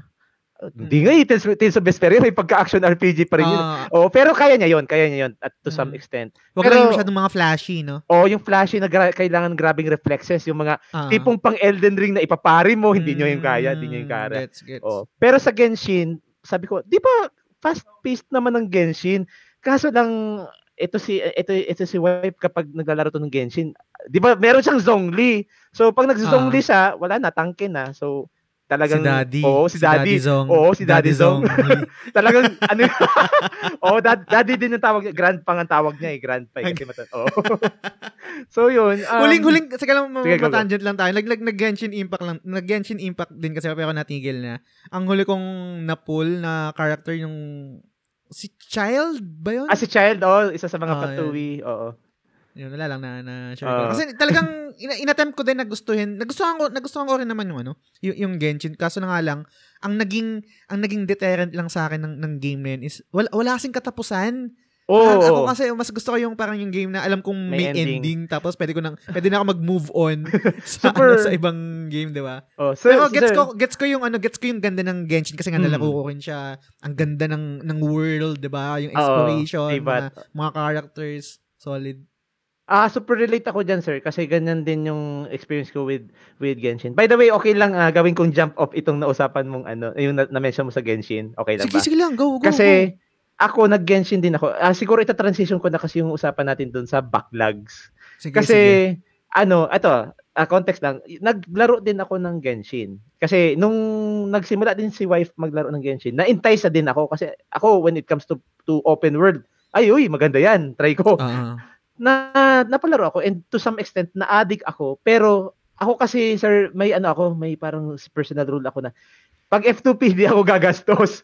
Pero Mm. nandun yung temptation talaga, medyo kumakatok na siya na Ah, ah. magdilis ka na, magdilis ka na. Hindi, hindi, hindi. Kasi para to sa ano, para to sa AAA ko, pero hindi na. Pero sabi ko, hindi, i-enjoyin ko to ng ano, ng F2P ka ako. Wala naman Ah. issue sa akin kasi hindi naman ako yung kating-kate maku- makuha yung mga mga pools talaga Characters. Oo. oo.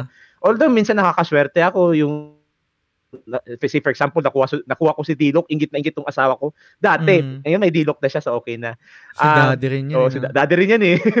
tapos, tapos, um, na, paano ako napatigil sa Genshin? Siguro sabi ko nga sa sarili ko, maghahayatos lang ako kasi maganda talaga yung game. Mm. Ah, naalala ko, napatigil ako sa Dragon Spine. Yung update ng Dragon Spine. Mga around, magpapasko noon, mga magto 2021 noon. 2020 kasi yung Genshin eh. Mm. Tapos, um, natambakan na ako ng maraming work doon kasi nung January, yun yung napatigil ako ng ano ng Genshin. Eh bagong semester na noon sa amin, so I, we ha- I have to prepare for work. Tapos uh, na burnout din ako sa Genshin kasi Dragon Spine ang hirap akyatin, buwisit na yun, yung sheer Mm. cold. Tapos nagkataon may binili ata akong game noon or I forget kung may binili ako or may nasimulan akong game sa backlog ko. Oh, ito na term backlog ah. dahil doon sa nasimulan ko, I think it was one of my JRPGs. Parang Trails. Oh, Trails. Alala ko na. Trails of Cold Steel. Mm. Eh, naala, naalala ko, minaraton ko yung entire Trails. Simula doon sa Steam account ko yung Trails in the Sky, uh, Trails from Zero hanggang naka-Trails of Cold Steel ako. Mm. Dahil doon, napabayaan ko yung Genshin. Tapos sabi ko, nakailang sabi ako na, babalikan ko to, babalikan ko to, i-conquer ko yung Dragon Spine. Hanggang sa nagkaram, na, napakarami ng updates, hindi na ako nakaka-catch up. Yung alam mo yung feeling na may sinusubok ka, marami nakaabang na mga kutsara adapt na naghihintay na isubo mo. Totoo. Hindi, o naka-resonate ako doon sa yung, yung sabi nga yung walang ending yung game. So pero sabi ko, nakailang promise ako kay wife na babalikan ko yung game, babalikan ko yung game kasi super love ko yung lore, maganda yung lore. Totoo. Pero oo, pero nahihirapan talaga ako kasi nandun na ako sa point na hindi ko kayang pagsabay-sabayin yung mga games. Lalo na kapag story based, story driven yung games, hindi ko kayang pagsabay-sabayin na kasi nung college ako, alala ko, nakaka five games akong sabay-sabay noon. Nakakalaro ako ng Final Fantasy Tactics, nakakalaro ako ng na, ng Final Fantasy 4, nakakalaro ako ng ano pa ba yung mga nalaro ko noon? Dissidia, ah. background story, basta sa, marami. Pero nung tumanda ako, sabi ko, yun na nga, di ko na talaga kaya kasi when you immerse in the sto- in the in the universe of that uh, game, ang iniisip mo nandun ka sa mundong yun. So, Mm. kapag may Diba, more than one story-driven game ako, napapagbaliktad ko yung lore na, teka, nasa na nga ba ako story so far? Sino nga yung bida dito? So, di ba, di ba, napapag-mix mo na, na ay, oo nga pala, ito yung bida, sorry, wrong game, di ba? So, yun, yun yung naging reason ko kung bakit Totoo. napabaya, oh, napabayaan ko yung Genshin. And, hindi lang yung Genshin yung na, na ano ko, napabayaan ko. Yung Final Fantasy 12, which I started to play during the pandemic, napabayaan ko din. Kasi, yun, Mm. na-burnout din ako. Kasi naalala ko, nung start ng ECQ, sabi ko, oh, nag-ECQ na, laruin ko na itong Final Fantasy 10, 10-2, mag-12, para yung sa Steam account ko naman, Final Fantasy 13, hanggang makarating Ah. ako sa 15, kasi yun yung talaga yung, ano ko, yun talaga yung goal ko. So, dapat malaro ko na to para dire-diretso na hanggang 15. Kasi nung college ako, Sir Jazz, ah, alala ko 2012, inubos ko lahat ng Final Fantasy. From Final Fantasy Nice. 1, oh, PSP pa noon. Inubos ko yung Final Fantasy 1. Naalala ko, Final Fantasy 1, Final Fantasy 2, namatay pa lang noon si Sec Jess, di ba? Yung, oo, si DIL, si Sec Jess, napatay pa lang noon. So, Mm. medyo, nag, alalang alala ko yung ku- kurot sa puso ko habang nilalaro ko yung game. Mm. Then, nag, magka-graduating ako sa college, Final Fantasy 3, tapos, Final Fantasy 4. Graduating ako sa, sa college niyan. Tapos nag-graduate ako sa college, Final Fantasy 7 na yung nilaro ko. Nag nagtrabaho ako sa call center, Final Fantasy 8 na yung nilaro ko hanggang sa na unemployed ako, Final Fantasy 9. Then inabot ako ng pandemic, Final Fantasy 10. Mm. So naparaton ko talaga siya. So sabi ko, ito na yata yung time, ECQ na, lalaroin ko na yung Final Fantasy 10. Tapos, na, tapos ko siya. 10, 10, 2. Then nakarating sa 12, nag, nagdamihan yung backlogs ko, napabayaan ko yung 12. Tapos may napabayaan din ako, yung Monster Hunter World ko, napabayaan ko na. Mm. Hanggang sa, nandun ako sa rabbit hole na, uy, may bagong direct, may bagong, ano, uh, sabihin natin, Ubisoft Forward or State of Play, Ah, or oh yun tapos teka shit ang daming budol di ko na alam kung anong Mm. uunahin ko so naggawa na akong spreadsheet hanggang sa sabi ko teka bibilin ko na lang talaga muna bibilin ko na yung mga sa tingin ko mag out of print i-wishlist ko na yung Mm. iba so ganun ko minamanage yung backlogs ko sa kabilang dako naman Sir Jazz ito naman yung problema ko sa pagmamanage ko ng backlog mm. hindi ako fast-paced maglaro unlike yung average players. Kayo nga ah, sa Elden Ring, mga few months pa lang sabi natin, two months or even one month, tapos na kayo sa Elden Ring. Ako, kailan pa ba ako nagsimula? March, yung after after the release nung Elden Ring, 'di ba? Na platinum ko lang siya this September. So ilang Mhm. months ba- bago ko natapos. Yung mga kalaro ko tapos na nila ah, as early as May, June tapos na nila. So nilalaro ko pa yung Elden Ring, the rest of them tapos na. So wala na akong kausap. Ang kausap ko na lang yung yung asawa ko na ako, love, love, natalo ko na si Morgoth, love, natalo ko na si ganito. Wala na akong kausap, siya, siya na lang. na, oh, congrats, congrats. Love, natalo ko na si Elden Beast. Woo! Alala ko nga nung time na, nung, nung, nung na-platinum ko yung Elden Ring, nagtanong to, yung meme bagang, are you winning, son? So, Mm, tinanong niya ako, are you winning, Han? Hindi ako nagsasalita. Hindi ko talaga sinasadyang sagutin yung tanong niya. Na sabi ko, yes, yes, natalo ko na si Elden Beast. Ah, Tapos, oh, oh, oh, na ganun siya. Hindi ko sina, hindi niya inaasahan na sinagot ko yung tanong niya. Ako kasi nakafocus ako doon sa game na, yes, na ano ko na, na platinum ko na yung game ka ako. So, yun, medyo mabagal talaga ako maglaro. Even yung pag platinum, Gets. o pag platinum ko nung Near Automata, inabot din ako ah. na from Grabe, December. ng game na yun. Oh, weight of the world. Woo! Oh, grabe. na nabili ko yung game December 2021 na platinum ko siya yung after lang ng release ng Elden Ring. Kasi sabi ko, Ah, tatapusin ko yung Nier Automata para makafocus ako sa Elden Ring. So, December, January, February, March. Four months ko siya bago na platinum. Kasi ilang endings yun.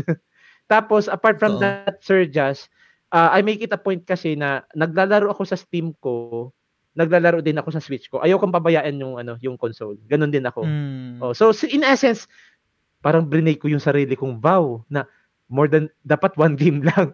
Pero sabi Mm. ko, ayaw ko ma- mapabayaan yung console. So I had I had to to consider na naglalaro ako ng isang game sa Switch, naglalaro ako ng isang game sa Steam.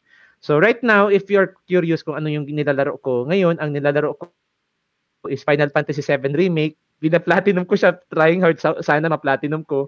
Um, nice. Oo, yun. Tapos, on the other hand, sa Switch ko naman, naglalaro ako ng Monster Hunter Rise. Kaso lang, Mm. excuse me, kaso lang, recently, itong just uh, kahapon, nag-honeymoon trip kami ni, ni, ano, ni, ni wifey, medyo napasimula ako ng game, napa Dark Souls ako. So, patay. Sabi ko, shit, may Get Good game. Paano to? So, on top of Sa that, Switch? may Sa isa ako- Switch? sa Switch, o sa Switch, Ah. nag, nag, nag, Dark Souls ako doon. Kasi naalala, di ba, di ba Han, kaninang umaga lang yun? Kaninang umaga lang. As in, nagtanong si, si wife, ano yung Han yung nalalaro mo? Dark Souls, Han, wala na miss ko mag-get good. Paano yan? Di ba milalaro ka pa? Oo nga eh, nagpa-Final Fantasy 7 remake pa ako. Di ba nag-Ace o attorney ka pa? Oo nga eh, paano to? so nagkaroon ako ng ganun dilema. Ngayon, sabi, ito naman yung ano ko, management style ko dyan. So ngayon, since nasimulan ko yung game, magiging sistema ko, yung Ace Attorney, which nabili ko pa lang sa database just a few days ago, kasabay ng Assassin's Creed, sasabi ko, ah, okay, ito yung chill game ko. Kapag inis na inis na ako sa Hmm. Dark Souls, ito yung magiging palette cleanser ko. On the Ah. other hand, yung Final Fantasy 7 Remake ko, siya yung magiging main game ko ngayon kasi siya yung pina-platinum ko. Ganon yung sistema. Mm, gets, So, gets. Kapag naman, ah sige, okay lang ba? Hindi, sige, sige, Oh. go, go, go, go. Kapag nami-miss ko naman yung Git Good, mag the Dark Souls ako. Pag nainis ako sa Dark Souls, mag-Ace Attorney ako. Then, kapag may energy ako to spare, magpa Final Fantasy 7 remake ako. Ganun lang. Gets. Yan. Maganda maganda yung style mo no. Balikan ko lang ng konti TJ yung nabanggit mo Sure. dun, yung napag-usapan natin yung sa sa Genshin. Ah, sure, sure, sure. Ah. I I think ito naman yung style ko Mm-mm. para hindi mag-pile up yung, yung backlogs ko. Oo. Pero mer- meron pa rin naman, meron pa rin meron pa rin naman ako mga backlogs, pero ito yung naging style ko para hindi siya talaga mag-pile up, which Okay. is I make a conscious effort na hindi maglaro ng games na yung kung tawagin is lifestyle game. Ano ba yung Ay, lifestyle totoo. game? Yung Genshin Impact or Mm-mm. Final Fantasy 14 online, Mm. yung yung Valorant. Ito yung mga games na yun, walang katapusan. Oo. Um, parang lalaruin mo lang ng lalaruin. Mm.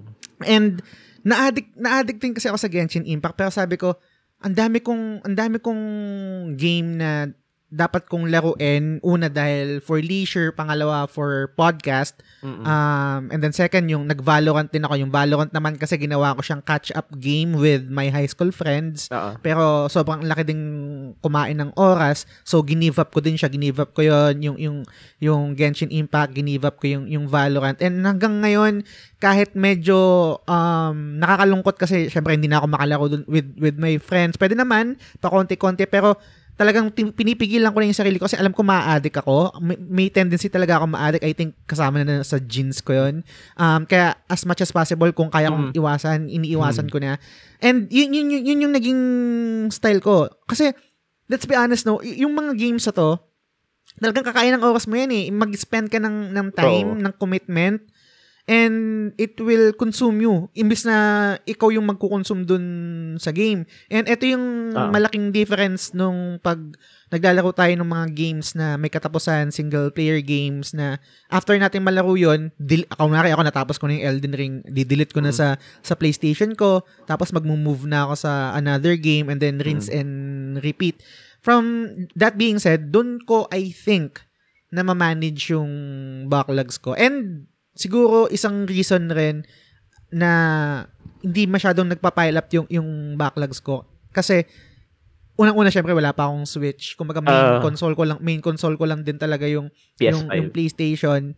Pero sa kabilang banda pag nagka-switch na ako, I I can foresee na ang dami ko rin magiging backlog. So, Mm-mm. yun, yun, yun naman yung take ko dun sa mga nabanggit mo. Sa kabilang dako, Sir Jazz, ah, sa, sa side ko naman, oo nga, hindi ako masyado nag-multiplayer. Ang problema, majority ng mga games sa library ko, whether it's Steam, Nintendo Switch, or any other platform, majority of them, yung mga pang sikat na developer, mga pang AAA na Mm, quality. So, nandun din yung question na, okay, lahat ng mga story-driven, lahat ng mga single player, paano ko Mm. i-manage? Kaya 'di ba kanina inexplain ko din yung paano ko sila ah, nilalaro concurrently. So kapag sa Steam ito yung nilalaro ko, sa Switch ito yung nilalaro ko, ano ba sa 3DS meron ako nilalaro. So ganun lang din. May palette cleanser, may chill game, may main game. Oo. May, may nakalimutan akong itanong Ay, sa'yo, sir. sure, Siguro sure, para, sure, ma- para magkaroon tayo ng konteksto and yung mga listeners rin. Mm. Kung kaya mong ibigay sa numbers, kahit ballpark lang, ilan Mm. ba yung backlogs mo? Diyos ko po. pwede bang, pwede bang, wait, nasa ba yung ano ko? Ay, wala, naka, naka-box pa pala yung mga, mga ano ko, mga car- cartoon. Let's just say na hundreds na. Oh my God. Sobra. Pero, oh my God! di ba? Pero, pero, pero on, the, on the other hand pala, on the other hand, ano, yung mga games na, actually siguro yung 100, it's not necessarily yung backlogs na hindi ko pa nalalaro. Ah. I think it's the totality. Siguro backlogs, mga, nasa two digits pa naman, siguro hopefully. Mm. Pero borderline, borderline mag-100 na, borderline. Ganun kadami. Mm. Oo. Pero ako, ano naman ako, optimistic naman ako na ma- malalaro ko ng mga yan. Yun nga Mm. lang, ah, kung alam mo yun, Sir Just, yung meme, yung ano ba yung meme na yun? Yung is yung 'di ba ano parang classic na anime na may hawak na libro tapos may butterfly yung is Ah, yes, oh yun yun, yun 'di ba? Yung siguro kung gagamitin ko yung meme na yun, is this my retirement plan? Ganun. Kasi na, nandun, ito, ang, ang tingin ko sa mga backlogs, oh, feeling ko malalaro ko na, senior citizen na ako. Mm. Kasi dami talaga eh. Tapos ito pa, nagkakaroon ng Nintendo Direct, nagkakaroon ng, ng State of Play, nagkakaroon Ah. ng ito mga yan, just recently, 'di ba, nagkaroon tayo ng Tokyo Tokyo Game Show. Meron pang Ah. nag-release yung Suikoden 1 and 2. Diyos ko po, dagdag na sa budol, budol ko. So, naisip ko talaga mukhang feeling ko eh, hindi naman siguro da, da aabutin ng ng senior years ko yung iba pero some of them probably I will find if tapos ko na ano, kahit yung mga tapos ka na kasing game, binabalikan bali- binabalikan ko pa rin. So, Mm. ah ito din yung ugali ko sa games na hindi din ako nagbebenta, hindi ako nagre-resell kasi may sentimental Ah, value okay. yung mga games na yun. Kaya kaya, kaya ko nasabing hundreds din yung mga games ko kasi hindi ko ugali magbenta. Kung may binebenta man ako, duplicate. See, for example, Mm. um, nagkaroon ako ng Super Smash Bros. Ultimate sa Switch ko. So, yung Super Smash ko sa 3DS, binenta ko na kasi I don't Mm. need two games at the same time. Ganon din ang mindset ko sa ibang games na similar, like duplicate copy. Like, sa isang console, meron, tapos sa Switch, meron, di bibenta ko na yung isa. Ganon lang. Gets, gets. Oo. Naalala, naalala ko yung ano, naalala ko yung, hindi pa kasi nare-release yung episode, mar- i-release namin yun sa Monday, ah. yung reaction namin or yung, yung episode namin ni Daddy Player One regarding Nintendo Direct and State of Play, di ba? Tapos Mm. nag, nag-post ako ng thread dun sa subscribers group, tapos ang dami mong nilagay na games na, na sa direct. Sab- tapos sa direct, tapos sabi ko habang binaba habang bi- i-spoil na kita no, i-spoil Sige, na sige, kita sa sige. reaction ko habang Sige, sige. binabasa ko yung comment mo. Sabi ko, grabe naman to si TJ, daming pera. Ang lahat bibilin. Sabi ko, grabe, ang dami. Ah. Actually, Sir Jazz, nung ginagawa ko yung listahan na yun, yung asawa ko nasa likod ko, tinitingnan ako na patala. Tapos, yan naman, tinis- ang ano niya pati, ang approach niya, yung nabigla na lang ako, nagsalita na lang siya na, malalaro mo ba yan? Oo. Sabi ko, oo Totoo. naman, pero syempre di ko naman uubusin lahat dito. Mm. siguro take my time na lang talaga bilhin. Kaya ako din yung siguro yung tipo ng gamer na while I ano yan, I anticipate mga directs, state of plays or any game announcements, ako rin yung gamer na hindi day one purchaser. Siguro kung may day one Mm. purchase man, halimbawa Monster Hunter, ay day one yan kasi fan ako niyan. Or say for example, yung mga fans ako ng games, dine day one ko yan. Pero yung other games, say for example, yung mga story driven na hindi naman rush, take your time lang. Hinihintay kong Mm, gets. sale, sale. Tapos ko Y- yan, y- yun, yung, Ah. yun yung challenge, yun naman yung side na challenging for me, I'm not sure kung same kay DP1 kasi kung Mm. minsan kadalasan kasi parang mas laging talagang mas maraming nabibiling game si DP1 lalo na pag mga games na talagang gusto niya. God of ako War. personally- ako pero God of War, no? Ako, ako personally kasi, ito, ito yung challenge, I'll be honest, ito yung challenge kapag podcaster ka or parang content creator ka tapos ang ang content mo is ava- about video games kasi as much as possible kailangan mong maging ah tawag updated and yung talking points mo is relevant doon sa sa sa sa current situation ng industry. Let's say sobrang kunwari yung Elden Ring, best example yung El- El- Elden Ring. Sobrang ganda ng game na yon, sobrang pumutok, Ay, sobrang 'di ba, game of the year ganyan. Yun yung mga Mm. sinasabi. Nung una, sabi ko hindi ko muna siya lalaro in day one kasi wala pa akong budget nun. Pero luckily, in-sponsor ako ni Jotunheimer Digital Gaming PH. Shoutout sa'yo, sir.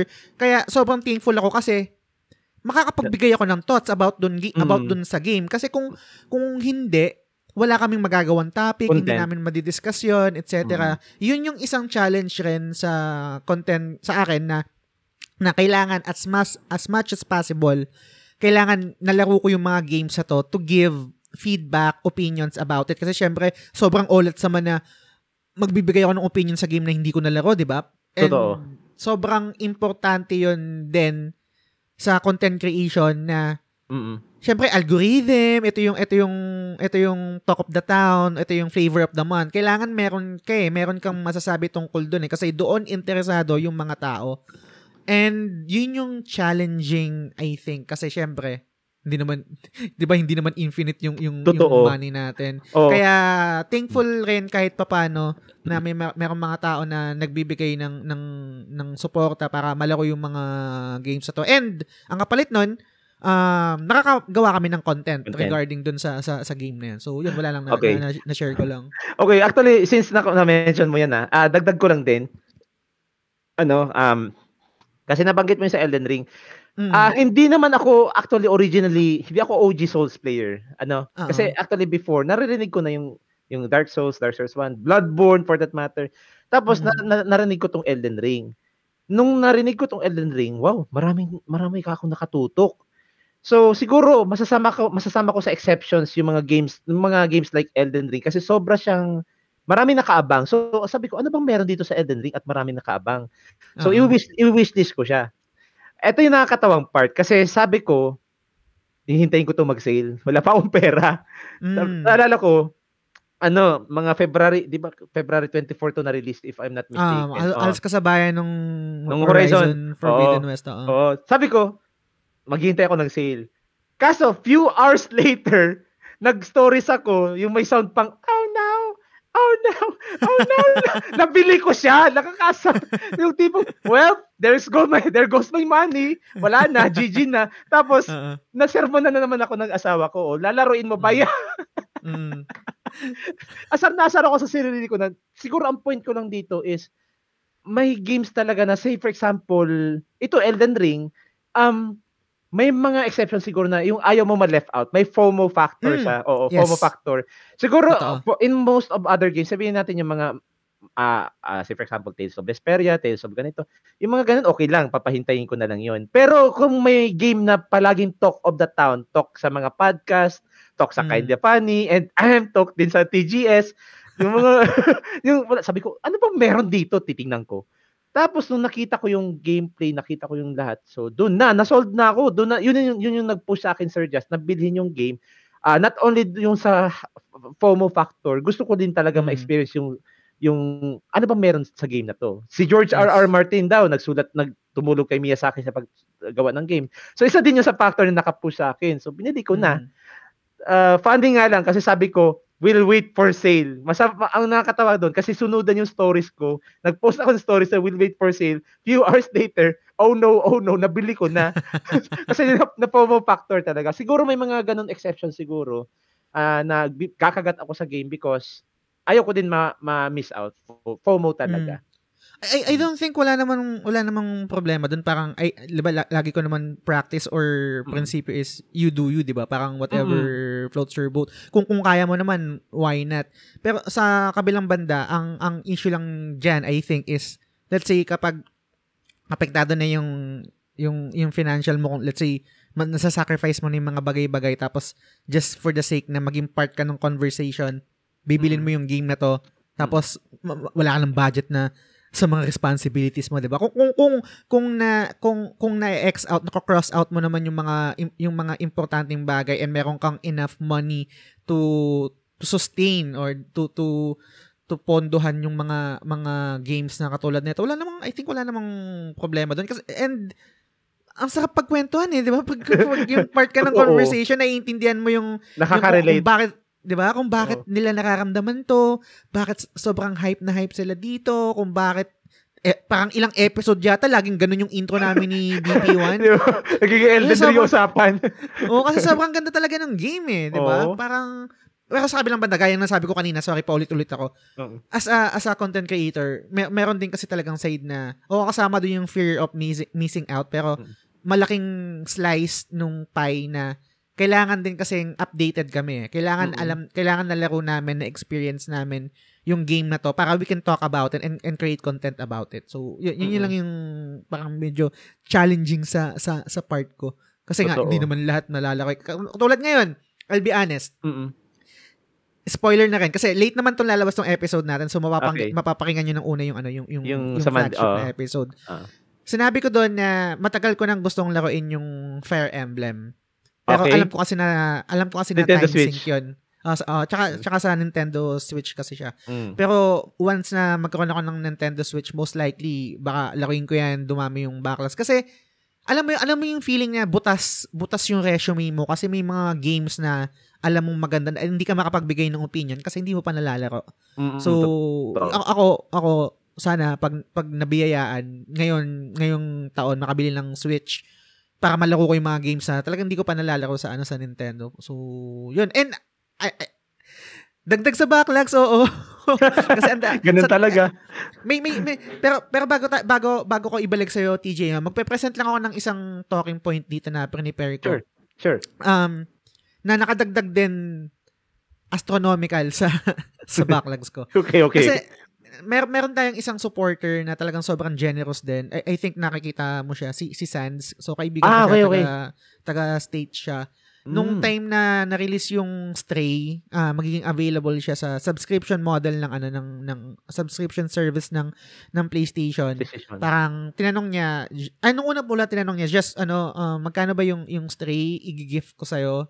Parang ang ginamit pa nga niya na, na term is parang i-gift niya sa pusa ko, parang ganyan. Pero syempre, para sa akin din naman yun.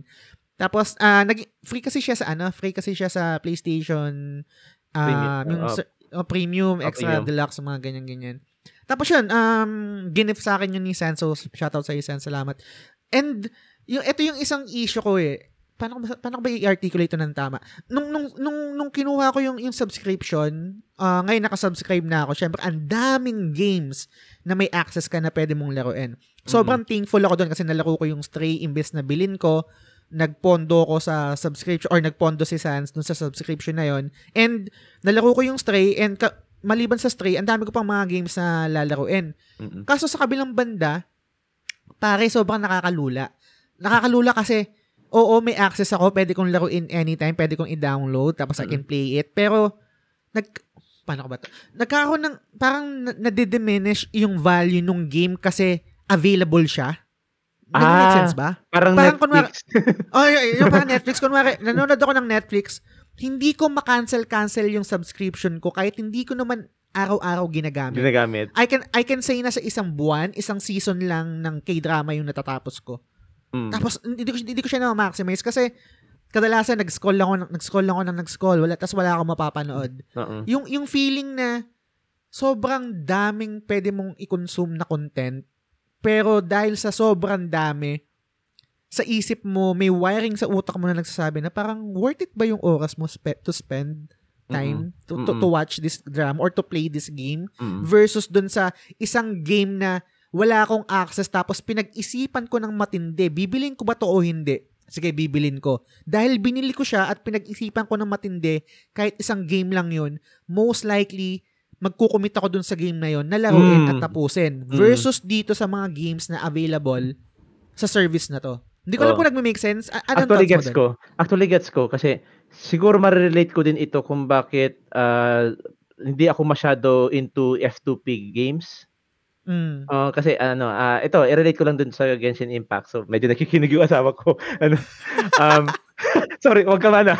Anyway, ano, um, I like Genshin Impact talaga as a game. Ano, ah pero I think nakaka, nag, nagre-resonate yung sinabi mo, Sir Just, na because it's free, parang naisip mo, nandyan na lang yan eh. Nandyan na, like, worth it ba talaga na paglaanan ko to ng oras versus dun sa Mm. game na ginastusan ko, pinag-ipunan ko, blood, sweat, and tears, na alam kong trophy ko to. Itong, itong game na to, binili ko to, pinaghirapan ko to sa trabaho, lalaruin ko to. Ganda ng, pun- Gets ganda mo? ng punto mo. Diba, walang, diba, sense diba? Of, walang sense of urgency, no? Oo. Sa mga games na to. Dahil Oo. free siya, Mm. dahil available siya, walang sense of urgency na kailangan kong laruin to, kailangan kong tapusin to, Mm. pinag, pinaghirapan ko to eh, binili ko to eh. Walang ganun eh, no? Mm. Pero disclaimer lang ha, palagi mo sinasabi tong disclaimer na to. I hope hindi Mm. nagtutunog elitista. Ah, ah, ah, ah. 'Di ba? Mm. Pero ah, hindi naman talaga sa nagtutunog elitista, pero ah ganun kasi yung feeling ng you, you buy a game versus yung nandun yung game free to play siya. Ah, nandiyan lang eh. So I can access it anytime. Laruin ko Mm. siya pag pag feel ko, lalaruin ko. Pero mas nabibigyan ko may tama yung sinabi mo Sir Jazz. May sense of urgency doon sa game na binili mo because alam mong pinag-ipunan mo 'yun. Yes. Oo. Yes. So mas na, na mas na-incline akong laruin yung mga binili kong games because I know I paid for it. Ayoko masayang yung yung ginastos ko doon. Mm, Ganon yung totoo. oo. So nagre-resonate sobra yung shinare mo Sir Jazz. Yung ano lang, doon lang sa logic ng F2P games. Oo. Y- yun, sana, sana hindi, hindi ako, hindi, disclaimer. Okay. Hindi ako Oh, sana hindi disclaimer. Ako rin, ako rin, ako rin. Pero gets, gets yung value kasi kung kung value standpoint naman yung titingnan natin, sobrang Mm-mm. sulit kasi Mm-mm. kunwari si Ray, yung yung sa nating isang OG rin ng ah, sa TGS family no na Ah. lately lang nag-subscribe sa sa service na to. I think Mm-mm. let's say pag nagbayad, hindi ko sure yung yung exact yung exact amount, let's say mga nasa 3,000 plus or 4,000 plus a Mm-mm. year, ang dami niya na niyang malalako. So kung i-compute mo yung mga games na to a la carte, Mm. Di, di hamak na sobrang malaki yung mga gastos mo Ay, versus kapag nag-subscribe ka doon sa service na yun. So, value standpoint get, sobrang valuable niya, sobrang sulit. Pero sa kabilang banda, dahil, yun yung parang conundrum doon eh, na Mm-mm. parang dahil sobrang sulit niya, parang nawawalan ng value. For I me, think, oo. I think ito din yung, mag-apply din ito, Sir, just dun sa Xbox Game Pass. Kasi I think, ganun din yung, up- ano niya, model niya. Tama ba? Ah, ganun din. Oo, kasi, di ba, din. mas matindi, cheaper- mas matindi pa doon sa Xbox kasi ano, um exclusive game nila first day magiging Mm. available doon. Oo. Di ba? Pag, pag binili mo yun ng a la carte, um, $59 Oo, or triple 60, A. diba? Mm. Triple A. So, kaysa nung nag-subscribe ka sa Game Pass, 'di ba, mas mura yung subscription doon. So, Mm. nade-devalue talaga siya to some extent. Oo. Pero, yun, anyway, na, na-list tayo, sorry. An- ano pa yung talking points mo, TJ? Go, sorry. Okay, na, ano, Na-share ko lang yun. Ay, walang problema. Actually, yung mga, ano natin, yung conversation natin, na-follow naman dito sa show notes ko. Mm. So, ah siguro ang next na talking point ko is ah ano kaya mangyayari kapag un- inabot na ako ng taon? Like, syempre, sabi nga natin, gaming in your 30s but and beyond. Ah, So, I think makikita ko yung sarili ko dito na naglalaro pa rin. Um, I don't Okay. know for how long. Hanggang siguro hanggang kaya ko pa, hanggang kaya pa ng budget ko kasi syempre magkakapamilya kami nito ni Mrs. Uh, although ah, ano naman, medyo sabi nga namin nag-usap lang kami, isa lang ang anak namin para Mm. t- player 3 lang, player 3, di ba? So, um siguro nakikita ko dito na oh, okay, so 30s ko same same pa din kung ano yung routine ko tapos yung rule namin na one triple A game lang per month. Sa Ah. 40s ko siguro I'm not sure, I'm not sure pero probably eh, dito magsi-start yung pag pupulbos ko ng mga backlogs ko kasi I can see Mm. dito sa stage na to na less na yung pagbili ko ng games kasi most likely may mga iba na akong pagkakagastusan hindi lang sa video games pero Ah. hanggang sa maaari kung God forbid knock on wood naman sana walang mangyari ano hang, pero hanggang sa mga maaari I will still continue buying games hanggang sa makakaya ah pero yun darating tayo sa 50s darating tayo sa 60s hanggang sa siguro maging grandpa grandpa na ako kasi Mm. may nagtanong may nagtanong sa akin one one time Dami mong games ha. hanggang ba hanggang, hanggang ba sa pa, ah, maputi na yung buhok mo maglalaro ka para ng games.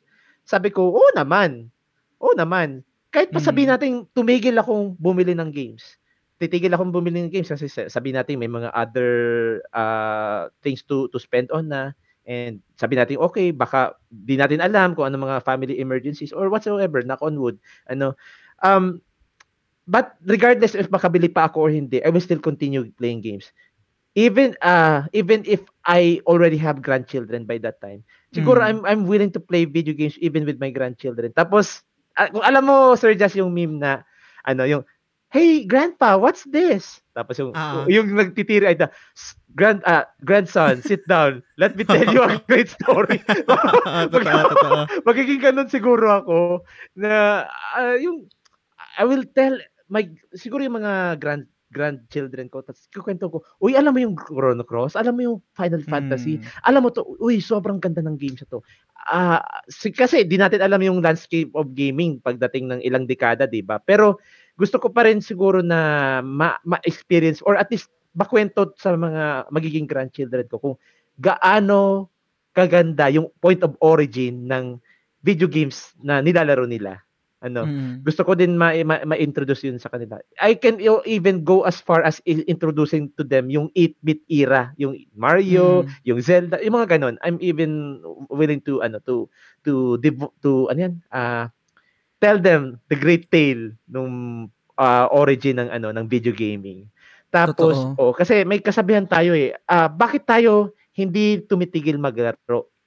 Um if you're familiar with George Bernard Shaw, si ano isa siyang author, ano may quote siya na sabi, "We don't stop playing because we grow old. We grow old because we stop playing." Mm. Ito Yung, yung- pala galing yun, hindi pala galing kay Bito yun. ah, actually si Bitoy, kinote niya si George Bernard Shaw. Ah, Kinote niya 'yon. niya, Oh, oo. kinote niya 'yon. Um ang point kasi ito kasi yung ano eh, ito yung 'di ba may stigma sa atin na ang tanda-tanda mo na naglalaro ka pa rin ng video Ah, games. Uh, 'Di ba sabi, sabi mo nga 'di ba you do you, no? Ah. Um ang ang point ko naman dito is ito yung nagpapasaya sa atin. Ah, Ito naman nagpapasaya sa akin. What can you do about it, 'di ba? So kanya-kanyang trip lang din 'yan. Kung eh, mas ma- this is bisyo to, pero para sa akin ano, siguro iba din naman ang opinion ng ibang tao, pero para sa akin ito yung bisyo na para sa akin healthy. Na ako Mm. pag tumanda ako, gusto ko okay pa yung brain ko, sharp pa yung brain ko. Even my reflexes, hopefully at 60 years old, 60 plus years old, nakakagit good pa ako. Mm. So hopefully, ito yung isa din na goal ko na pag tumanda ako, nandun pa, sharp pa yung mind ko, sharp pa yung reflexes ko. Kasi 'di ba sa Japan, um, may mga ano, may mga senior citizen citizen doon na binibigyan ng Nintendo DS because it's uh it's meant to exercise their brain, which is true naman Mm. talaga. So sabi nga ah na, tumatanda talaga tayo kapag tumigil tayo maglaro. So I want as much as possible, I want to maintain yung ano ba yung term, yung pagiging juvenile, yung pagiging Mm. energetic, yung energy natin dapat nandun pa rin. Kasi ito yung tayo eh, ito yung ah ah, ito yung passion natin, ito din yung nakakapagpasaya sa atin. So, yun. Totoo. Not sure kung may, Ano, ah- not sure kung may nakalimutan ako. Idagdag ko na lang later siguro. Ah, sige, Ah. sige. Ah, be- before we ano end our Ah, sige, discussion, TJ, bago ko Sure, ibalik sure. sa i-share ko lang i-share ko lang tong ano tong story na to, no. Sure. Kasi nabanggit mo yung gaming beyond um beyond 30s, 40s, ganyan 50s, no. Um yung yung papa ko kasi, yung AirPods ko, gamer Mm. din 'yun. Mm-mm. Um actually sabay kami naglalaro before kadalasan yung mga uh, mga games na meron kami siya una yung nakakatapos. So, share ko lang Ah. tong story na to ma- ma- na mabilis lang. Sure, sure. Yung yung sa deathbed niya, Okay. Um, pinanood ko sa kanya yung trailer ng ano, ng Final Fantasy 15 kasi sobrang Hmm. fan siya ng Final, Final Fantasy. Fantasy. eh. Oo. Um, naglalaro pa rin naman siya ng mga games pero yun nga parang bumaba ang nilalaro lang niya is yung mga old games na talagang nag-resonate sa kanya before. Mm-mm. Tapos nung nasa deathbed na siya, nung pinapakita ko sa kanya yung Final Fantasy 15, ang nasabi lang niya sa akin is parang, nak, parang hindi ko na kaya yan, ang bilis na, hindi ko na alam yung mga nangyayari, parang mga Oo. ganyan. So, a- ang, anong punto kung bakit ko sinasabi yon Siguro, at some point, hindi natin alam eh, kasi unknown territory, no? Kung anong mangyayari, magbabago ba yung, yung, yung pananaw natin sa sa mga games, magbabago ba yung mga genre na nilalaro natin? Kasi syempre, kasama sa pagtanda, reflexes, gaya nga nabanggit mo yung get good, baka hindi na nakaya, baka mas mas mag-resonate na sa akin yung mga turn-based, Mm. kasi 'di ba mas kayang laruin, tapos medyo passive pa siya. Pero sa kabilang banda, I think mag-agree ako sa'yo na never mawawala yung yung passion ko about video games. Mhm. Um, kasi pare yung, yung, yung, yung paglalaro, maliban sa talagang gusto ko siyang ginagawa, Mm-mm. tinitake ko talaga siya as commitment eh. I'm, hindi, parang alam ko medyo parang ano yun ah, medyo pwede siyang i-take na, na mali kasi parang pinipilit mo yung sarili mo maglaro kahit hindi mo pa gusto maglaro. Mm-mm. Pero sa kabilang banda kasi, for me, commitment siya as it is. Kasi responsibility ko yun sa sarili ko na parang gagawin ko, to, kailangan ko maglaro. Hindi lang dahil nag enjoy ako. Um, Kailangan ko maglaro kasi alam kong nakakatulong to sa sarili ko.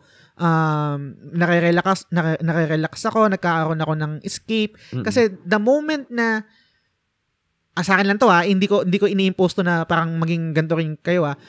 Um the moment na natapos tayo sa feeling na entertainment lang, hindi lang natin na, hindi na natin nakikita yung beyond entertainment. Um, Mhm. napapractice yung critical thinking natin, napapractice yung empathy natin, nap- napapractice yung yung pag-analyze natin sa story, na napapractice lahat, mar- maraming factors na, i- na pwedeng i-consider. I think doon din madidevalue yung yung hobby natin. Mm-mm. Get get gets na meron talagang mga tao na for entertainment, for escape. Pero kasi ako hi- hindi hindi lang siya ganun eh. Una, kailangan ko siya sa ginagawa ko which is yung podcast itong ginagawa natin and Mm-mm. yung sa The Game Silog Show in general. Pero sa kabilang banda, sa totality ng pagkatao ko, hindi lang siya entertainment eh. Um, enrichment rin siya Mm-mm. ng buong pagkatao ko. I, I mean literal, kahit siguro best example ni Automata, Stardew. Valley, Mm-mm. yung mga ganyan mga games na talagang tumutulong sa akin. Ah, Ito, lagi ko nababanggit, yung, yung pag, pag, pag nasa dark place ako, kapag nakakaramdam ako ng, ng, ng hindi maganda, anxiety, depression, ang nagpo-pull sa akin doon sa dark place papunta sa sa bright place or sa magandang lugar is yung Stardew Valley eh. Mm-mm. Kasi yung yung yung yung yung immediate feedback sa nung game kapag may ginawa kang task Mm-mm. nakakapag-produce kagad ng dopamine. Hindi ko alam kung dopamine yun or anong Happy hormones. yun. Happy hormones, 'di ba? Ah. So, sobrang again, hindi lang siya for entertainment. Sa totality sa totality ko rin ng pagkatao kaya tinitake ko siya as commitment. Tinitake ko siya na as much as possible kailangan ko mag-commit for this day. Maglalaro ako, hindi pwedeng hindi kahit one hour lang, kahit Mm. two hours lang. And I think doon ko siya na manage doon ko na manage yung hobby ko, yung yung yung responsibility ko, mga chores, mga errands, etc. Kailangan for this day, okay, hindi ako manonood ng TikTok ng mga sumasayaw na babae. palagi kang, palagi kang tinutuso niya ni DP1 eh. Kasi di ba, let's be honest, yung, yung meron tayong mga activities na hindi natin namamalaya na kumakain sa atin ng oras. mm. Eh, eh, kung paano kung maging conscious tayo na, uy, kumakain to ng oras ah. Oo. Pag inal, pag naging pag naging cognizant tayo dun sa mga bagay na kumakain sa atin ng ng oras unconsciously, Okay. mas mas kaya nating ialat 'yon sa mga bagay na mas meaningful. Mm-mm. Errands, exercise, walking, paglalaro ng video games. 'Di ba? Parang sobrang laking difference kasi yung nag-scroll ka lang nag-scroll sa social media, sa Instagram, sa TikTok. Na Mm-mm. wala anong wala ka naman nakukuha. Eh, depende kung may nakuha ko, aral, etc. Mm. na-entertain ka. Pero merong mas malaking mas merong mas magandang platform to spend those minutes, those hours para sa enrichment ng buong pagkatao mo. So, Mm-mm. I mean, yun lang yung yung take ko doon, Sir TJ. Pero ikaw, anything to to to share pa talking points or reaction doon sa sinabi ko? Go ahead. Actually, na ano ko, na na na, na tawag dito. May naisip ako bigla when you mentioned yung enrichment kasi Mm. naalala ko when I first started having my PlayStation Portable, yung PSP ko dati. Ang funny thing, ang funny story nito, Sir Jazz, ano, binili ko yung PSP ko kasi nung time na yun, I'm sorry, wife ah. Frinenson ako ng wife ko before. Oh! Alala, yung, yung di pa kami, yung di pa kami, college pa to. Okay. Eh, so, Frinenson, teka lang ah. Pinenson ka pero naging naging kami ulit. persistent ka? naging kayo yes. pa rin? Yes. Wow. ang, ang- ito, dito talaga nagsimula yung PSP journey ko. Tapos sabi ko, Okay. Prinenso niya ako. Tapos sabi ko, wala na, Prinenso. Bili na ako ng PSP. Dito na ako magsisimp sa mga 2D girls, mga anime girls. sa mga weeb shit. At anyway, going back na sa sinabi ko. So, um, nung sabi mo nga enrichment, diba? An- Another reason ko noon kung bakit ako bumili ng PSP. Kasi nung college ako, ang ang course ko was BS Digital Illustration and Animation. So, Okay. siguro may convenient excuse ako that time na, ah, maglalaro ko ng video games because I need inspiration. I need, alam mo yon for art, for animation. Kailangan ko Mm. makakuha ng ideas, inspiration for desi- designs, story, story writing, etc. etc. Ah, which actually nag-work naman to my advantage, ano. And actually up until now na teacher na nga ako and I teach the, Mm. I teach the same subject by the way in case may mga curious nagtuturo ako ng animation sa senior high. Um ganun din um nagiging mati- nagi- to some extent pag naglalaro ko ng video games nagiging ano ko na rin siya as hindi ko sinasayang hindi naman talaga sayang kasi you enjoy nga 'di ba um Mm. ginagamit ko na din siya na parang hitting two birds with one stone. Uh, apart from I play video games, I also uh, gain yung mga magagamit kong material. Like I use Mm. I use some of these scenarios in this video game as example para ma-explain dun sa lesson na dapat kong i-deliver the next day.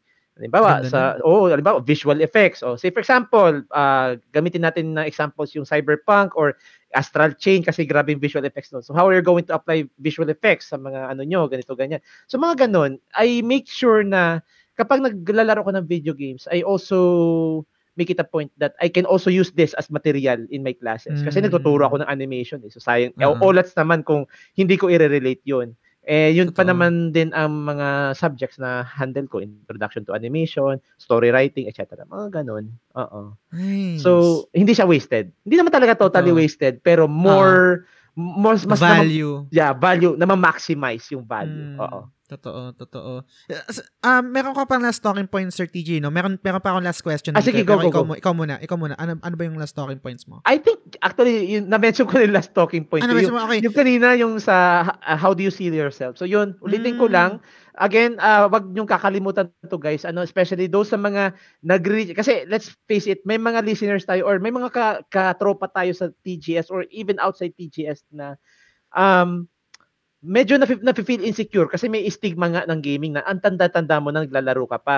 L- let's just go back doon sa quote ni George ni George Bernard Shaw. Again, we don't stop playing video games or let's let's contextualize ano. We don't stop playing because we grow old, but we grow old because we stop playing. So babalikan lang natin to, palagi natin tong magiging comfort quote each time na nakakaramdam tayo ng insecurity na ang tanda-tanda ko na naglalaro ko pa. Pero again, this is these are the things that makes us happy. So yun lang, binalikan ko lang ulit yung last talking Totoo. point ko. Oo. Then, maganda yan, maganda yan, maganda yan, Sir TJ. Na, meron ako yung last question, nakalimutan Hmm. ko lang insert kanina habang Sure, nung sure. nagdi-discuss ka dun sa sa trabaho mo. Pero nabanggit mo na rin naman, kaya na, naisip ko, or per, pwede ko pang balikan. Sige na, sige na, Pwede go, ko pang go, go. balikan to kasi yung, sabi mo, hitting two birds in one stone. Mm-mm. Um, we're playing games to be entertained as an escape, pero more than that, Mm-mm. um, na ma-maximize natin yung value kasi nagagamit natin sa sa enrichment, in your Mm. case, sa trabaho mo. Mm-mm. Ang, ang, ang question ko is, yung, I'm not sure kung related siya, no? Kasi, Okay. Na, na, na, napakita mo before yung naglaro ka ng Smash Bro, no? Ay, oo, yun ba yun, yun ba yun? Oo. Ang, ang question ko sa'yo, T- Sir TJ, I'm not sure kung etong term na to is related sa ginagawa mo or ginagawa mo na siya, Mm. ginagawa mo na siya, which is yung edutainment, yung tinatawag, yung educational entertainment. Familiar Ah. ka ba doon? Education. Not so much. Pwede ba ba ako ma-enlighten dyan? That's, Ayun, I'm not- di, kasi I'm not sure rin kung ano yung eksaktong application niya, ano yung, kumbaga, yung process niya. Pero ang pagkakain... ah, oh, ang pag- parang gets ko pag- na. Parang Mm. gets ko na. Educational entertainment. I Mm. think related dito yung magpapa-film viewing ka. Kasi technically, nagpapa-film Mm. viewing ka, so that's entertainment already. You're allowing your Ah. your students to watch films. But at the same time, educational yun because they are exposed to the media. Mm. Oo. Siguro yung video games, hindi ko magaga masasabing example yun. Hindi, ah, hindi ko pa na-apply. Although may Mm. kilala akong, ko, isa din na teacher, ah, taga-UP siya. Naging friend ko siya nung nagpa-Manila ako. Mm. Ah, nagtiteach siya sa UP. Tapos, sabi niya, nagagamit niya yung video games niya sa klase niya, which is amazing nga eh. Gusto ko siyang, gusto ko siyang i-emulate, Mm. pero pinag-aaralan ko pa kung paano. kasi, Kasi, kasi ti- oh, go so, ahead. so, so, so- sorry to cut you off. Kasi, di ba teacher ka, parang sobrang sayang naman na hindi ko itanong sa ito bilang me- Mm, mm. nandun ka sa, sa field, sa, sa pro- profession na yan. Professional. I'll be, I'll be honest, nung nag-aaral ako, andun yung enthusiasm na, na matuto, na mag-aral, curiosity, etc. No? Mm. Pero sa kabilang banda, yung nagiging barrier is yung, I think ah, for me personally, is yung style ng pagtuturo. Okay. Um, kung kung magiging ah, mas advanced tayo or magbibigay tayo ng extra effort, hindi yung traditional na um, educa- eh, kung paano magturo. Let's say, papasukan natin ng entertainment. Gets ko ah, na parang hindi palaging entertainment. Pero use, u- using that, using those strengths na meron Mm. yung entertainment, pasukan mo ng ng educational, I Mhm. think mas mag mas magwo-work siya, Mm. mas mas mag retain yung yung mga inaaral. Okay. Kasi let, let's be honest, pag naglalaro tayo, natututo natututo natututo rin tayo eh bakit tayo nakakatagal maglaro ng ganto katagal na oras Mhm. sa mga video games kasi entertaining siya. Oo. So pag na-relate ko siya sa pag-aaral, parang na ang, ang nagiging dating sa akin is kung entertaining rin mag-aral, mas kaya nating tumagal and mas magiging maganda yung epekto. I'm not sure, ah. I, I, I'm not sure kung I am making sense, pero doon ko lang siya nakikita. So, naging curious lang ako itanong kasi syempre, ikaw, profession mo na yun. Mm.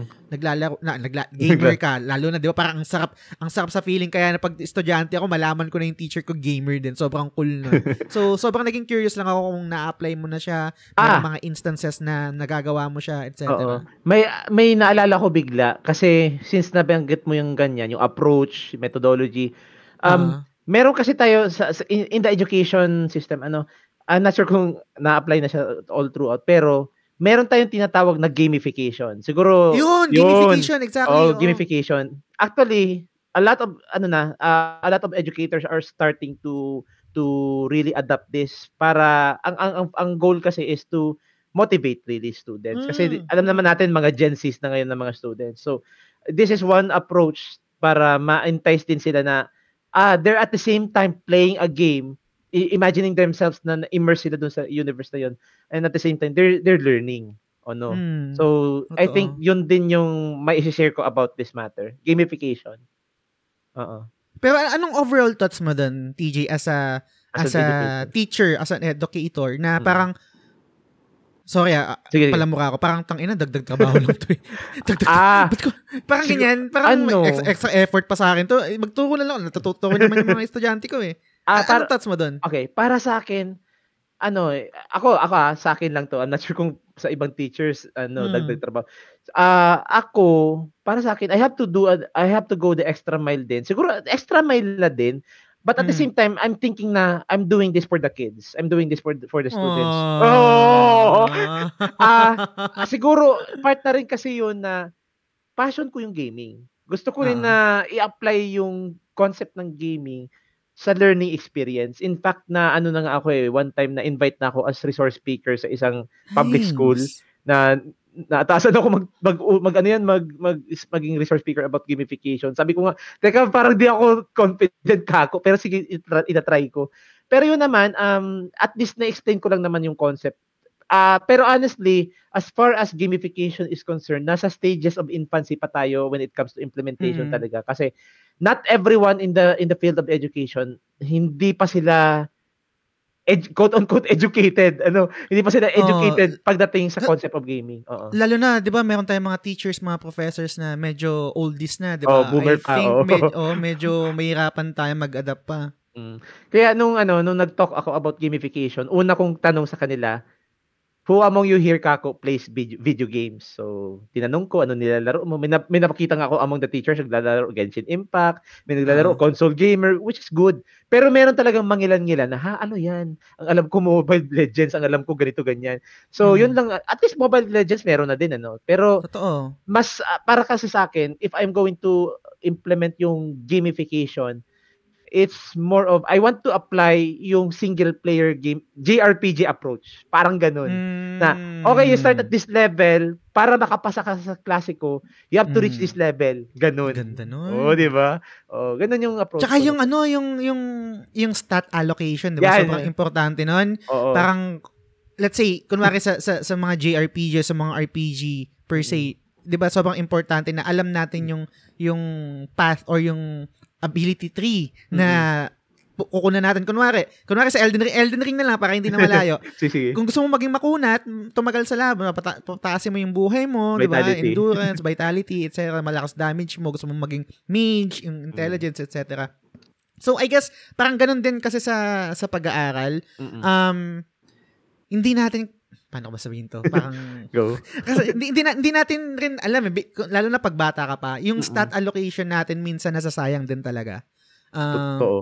nalalagay natin sa bagay na hindi hindi natin ma- na ma-maximize yung yung affinity natin sa bagay. Oo. Kunwari, ito yung affinity natin, affinity natin is more on let's say great great sword user. Yung doon pala tayo, 'di ba? Parang Mm-mm. pero pinipilit ng pinipilit natin na mag long sword pero hindi natin ma-maximize yung skill set natin or yung yung natural talent natin kasi nasa ibang ibang Oo. weapon yung gamit natin. Eh what if Mm. kung, kung na, na-discover na kagad natin yun na great sword user pala tayo, doon tayo mas mag-excel. Mm-mm. Edi, na-maximize natin yung, yung time, yung effort, and makakakuha tayo ng mas magandang result.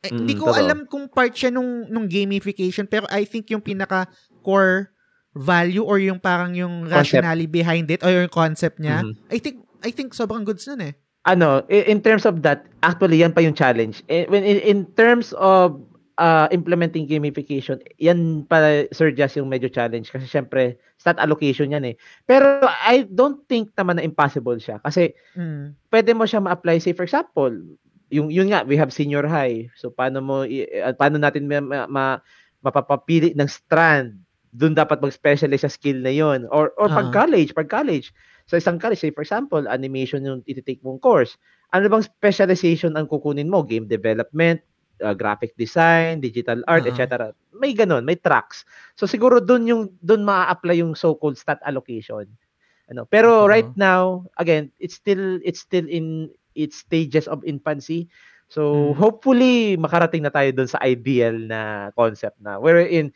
nag-work na yung sistema without too much, uh, of course, adding more additional work sa teachers. Kasi ako, Sir Just, trinay ko yung gamification last school year. Masaya Ah. siya, pero na-burnout ako halfway. Totoo. Na-imagine ko. Ang hirap kasi a- a- alam mo yung may may may part pati na gumagawa ako ng activity, sabi ko, iisipan ko lang story to, iisipan ko ng quest name to. Mm, mm, mm. So, medyo na burnout din ako, pero sabi ko gusto ko siyang ipatuloy kasi nag-work siya. O sa Ah. kabilang dako, yung teacher naman yung na na, na ano na, na na kumbaga na napagod, 'di ba? So, I have we had to find ways talaga na magkaroon na mag win-win situation on both sides. So, yun lang naman. Super agree. Siguro ang ang takeaway ko dito, Mm-mm. mag-aanak ako kapag hindi na infancy yung panalo, Pero panalo. pag- Pero bago ako mag-aanak, syempre maghanap muna ako ng ano, ng Ah, girlfriend muna. Oo, di ba? Yun muna na. hindi ba si Okay. ano? Hindi ba si ano? Ay, joke lang. anyway, TJ, sobrang enjoy ng discussion natin. Sobrang haba, pero I think marami tayong mapupulot dito and yung mga listeners, siguro sana marami rin kayo natutunan. Sana na-entertain rin kayo. TJ, maraming maraming salamat. Anything to to promote, shout out? Go ahead, sir. Ah, sayang no, wala pa kaming gaming page ni, ni, ni Wifey, pero sana mat- matuloy yung plano namin. oo nga pala, di ba Oo. yung napag-usapan Oo. natin? Anyway, hope ano, um bine-brainstorm pa namin kasi medyo nag-iba nga yung landscape or yung yung climate dito. Medyo ito ba- back to on-site work na kami. So medyo bin, ano yan, wini-weigh pa namin. Tapos Ah. yung mga plans din namin, magkakaanak pa and everything. Pero ah, as much as possible, ayaw namin i-abandon yun. Now, siguro kung shout, as far as shout out is concerned, siguro i-shout out ko na lang din yung mga students ko kung sakaling may nakikinig sa The Game Silog Show. Ah, not only that, ah, siguro may mga gamer colleagues din kasi ako so hopefully nakikinig sila sa The Game Silog Show. Ah, shout out ko na rin yung ano, yung kabatch ko si si Mark pa. So Mark, salamat sa pag Mark, pag-guide sa akin. Tinanong, tinanungan ko si Mark dahil sa kung paano dito magsimula sa secret level. And siguro gusto ko rin pat- pasalamatan yung wife ko kasi napaka-supportive niya at gamer din siya by the way. Ah siya Yun. ah, pinili ko talaga siya at siya ang pinakasalan ko dahil pareho kami ng ano interest. So maraming maraming salamat ah, sa mga nagsusupport ano lalo na doon sa lalo na sa TGS by the way for for giving me the opportunity to to speak to share what I have in mind yung buhay 30s and beyond yung buhay teacher ko sa kapag manage ng mga backlogs. So, so maraming salamat Sir Jazz at maraming salamat sa TGS family. My pleasure is mine, sir. And again, gusto ko lang din personal ma- na magpasalamat sa'yo. Lagi kong sinasabi to, hindi biro or sobrang... g- walang hierarchy ng pagsuporta sa content creator. Walang hierarchy talaga. Yung simpleng pag-like nyo, pakikinig nyo, pag-share nyo, sobrang malaking tulong yun sa show. Pero iba kasi kapag may involved na money, hard-earned money nyo to, and to to think or to decide na supportahan yung ginagawa ko na may involved na money, sobrang big deal sa akin yun. So, sir, maraming maraming salamat sa suporta mo. And kayo din guys, sa mga nakikinig, sa mga sumusuporta sa, sa TGS, sa secret level, ito yung episode na nilaan ko para sa inyo at least kahit pa paano maibalik ko yung, yung value nung, nung pera na sinusuporta nyo sa akin every month kahit dito man lang maka, makapagkwentuhan tayo, makapag-share kayo ng mga topics na mapag, mapagkwentuhan natin, anything under the sun. So, kung subscriber kayo ng TGS, uh, i-PM nyo lang ako may naisip kayo na topic, anything goes. Ang pinakaiba lang naman nito ni, sa ginagawa namin ni Daddy Player One is topic nyo yung masusunod dito. So, anything goes. Um, politics, religion, music, K-drama, video games, anything. Um, so yun, PM nyo lang ako. Kung di pa kayo naka-follow sa The Game Silog Show sa, sa Facebook, follow kayo. Sa Spotify, kung di pa kayo naka-follow, i-rate nyo na rin. Um, feedback, comment, suggestions, PM nyo lang yung The Game Silog Show sa Facebook at sa Instagram. So, yun, um, sana nag-enjoy kayo at sana makinig pa ulit kayo sa mga susunod na episode. Goods lang? Okay lang ba? please, Please, Wait, please, So, wait, yan. please. Oo, oo, oo. Yun, ma- maraming maraming mga maraming mga mga changes na mangyari sa Game Silog Show. Uh, i-announce ko na lang siguro yun baka mag-set ako ng Discord inuman para maipaliwanag sa inyo ng direkta kung ano yung mga updates na yun. So, yun. Tapo, dito ko na natapusin yung episode. Maraming maraming salamat sa pakikinig. Hanggang sa susunod na episode ulit. Bye! Bye! Woo! Salamat, Sir Jazz.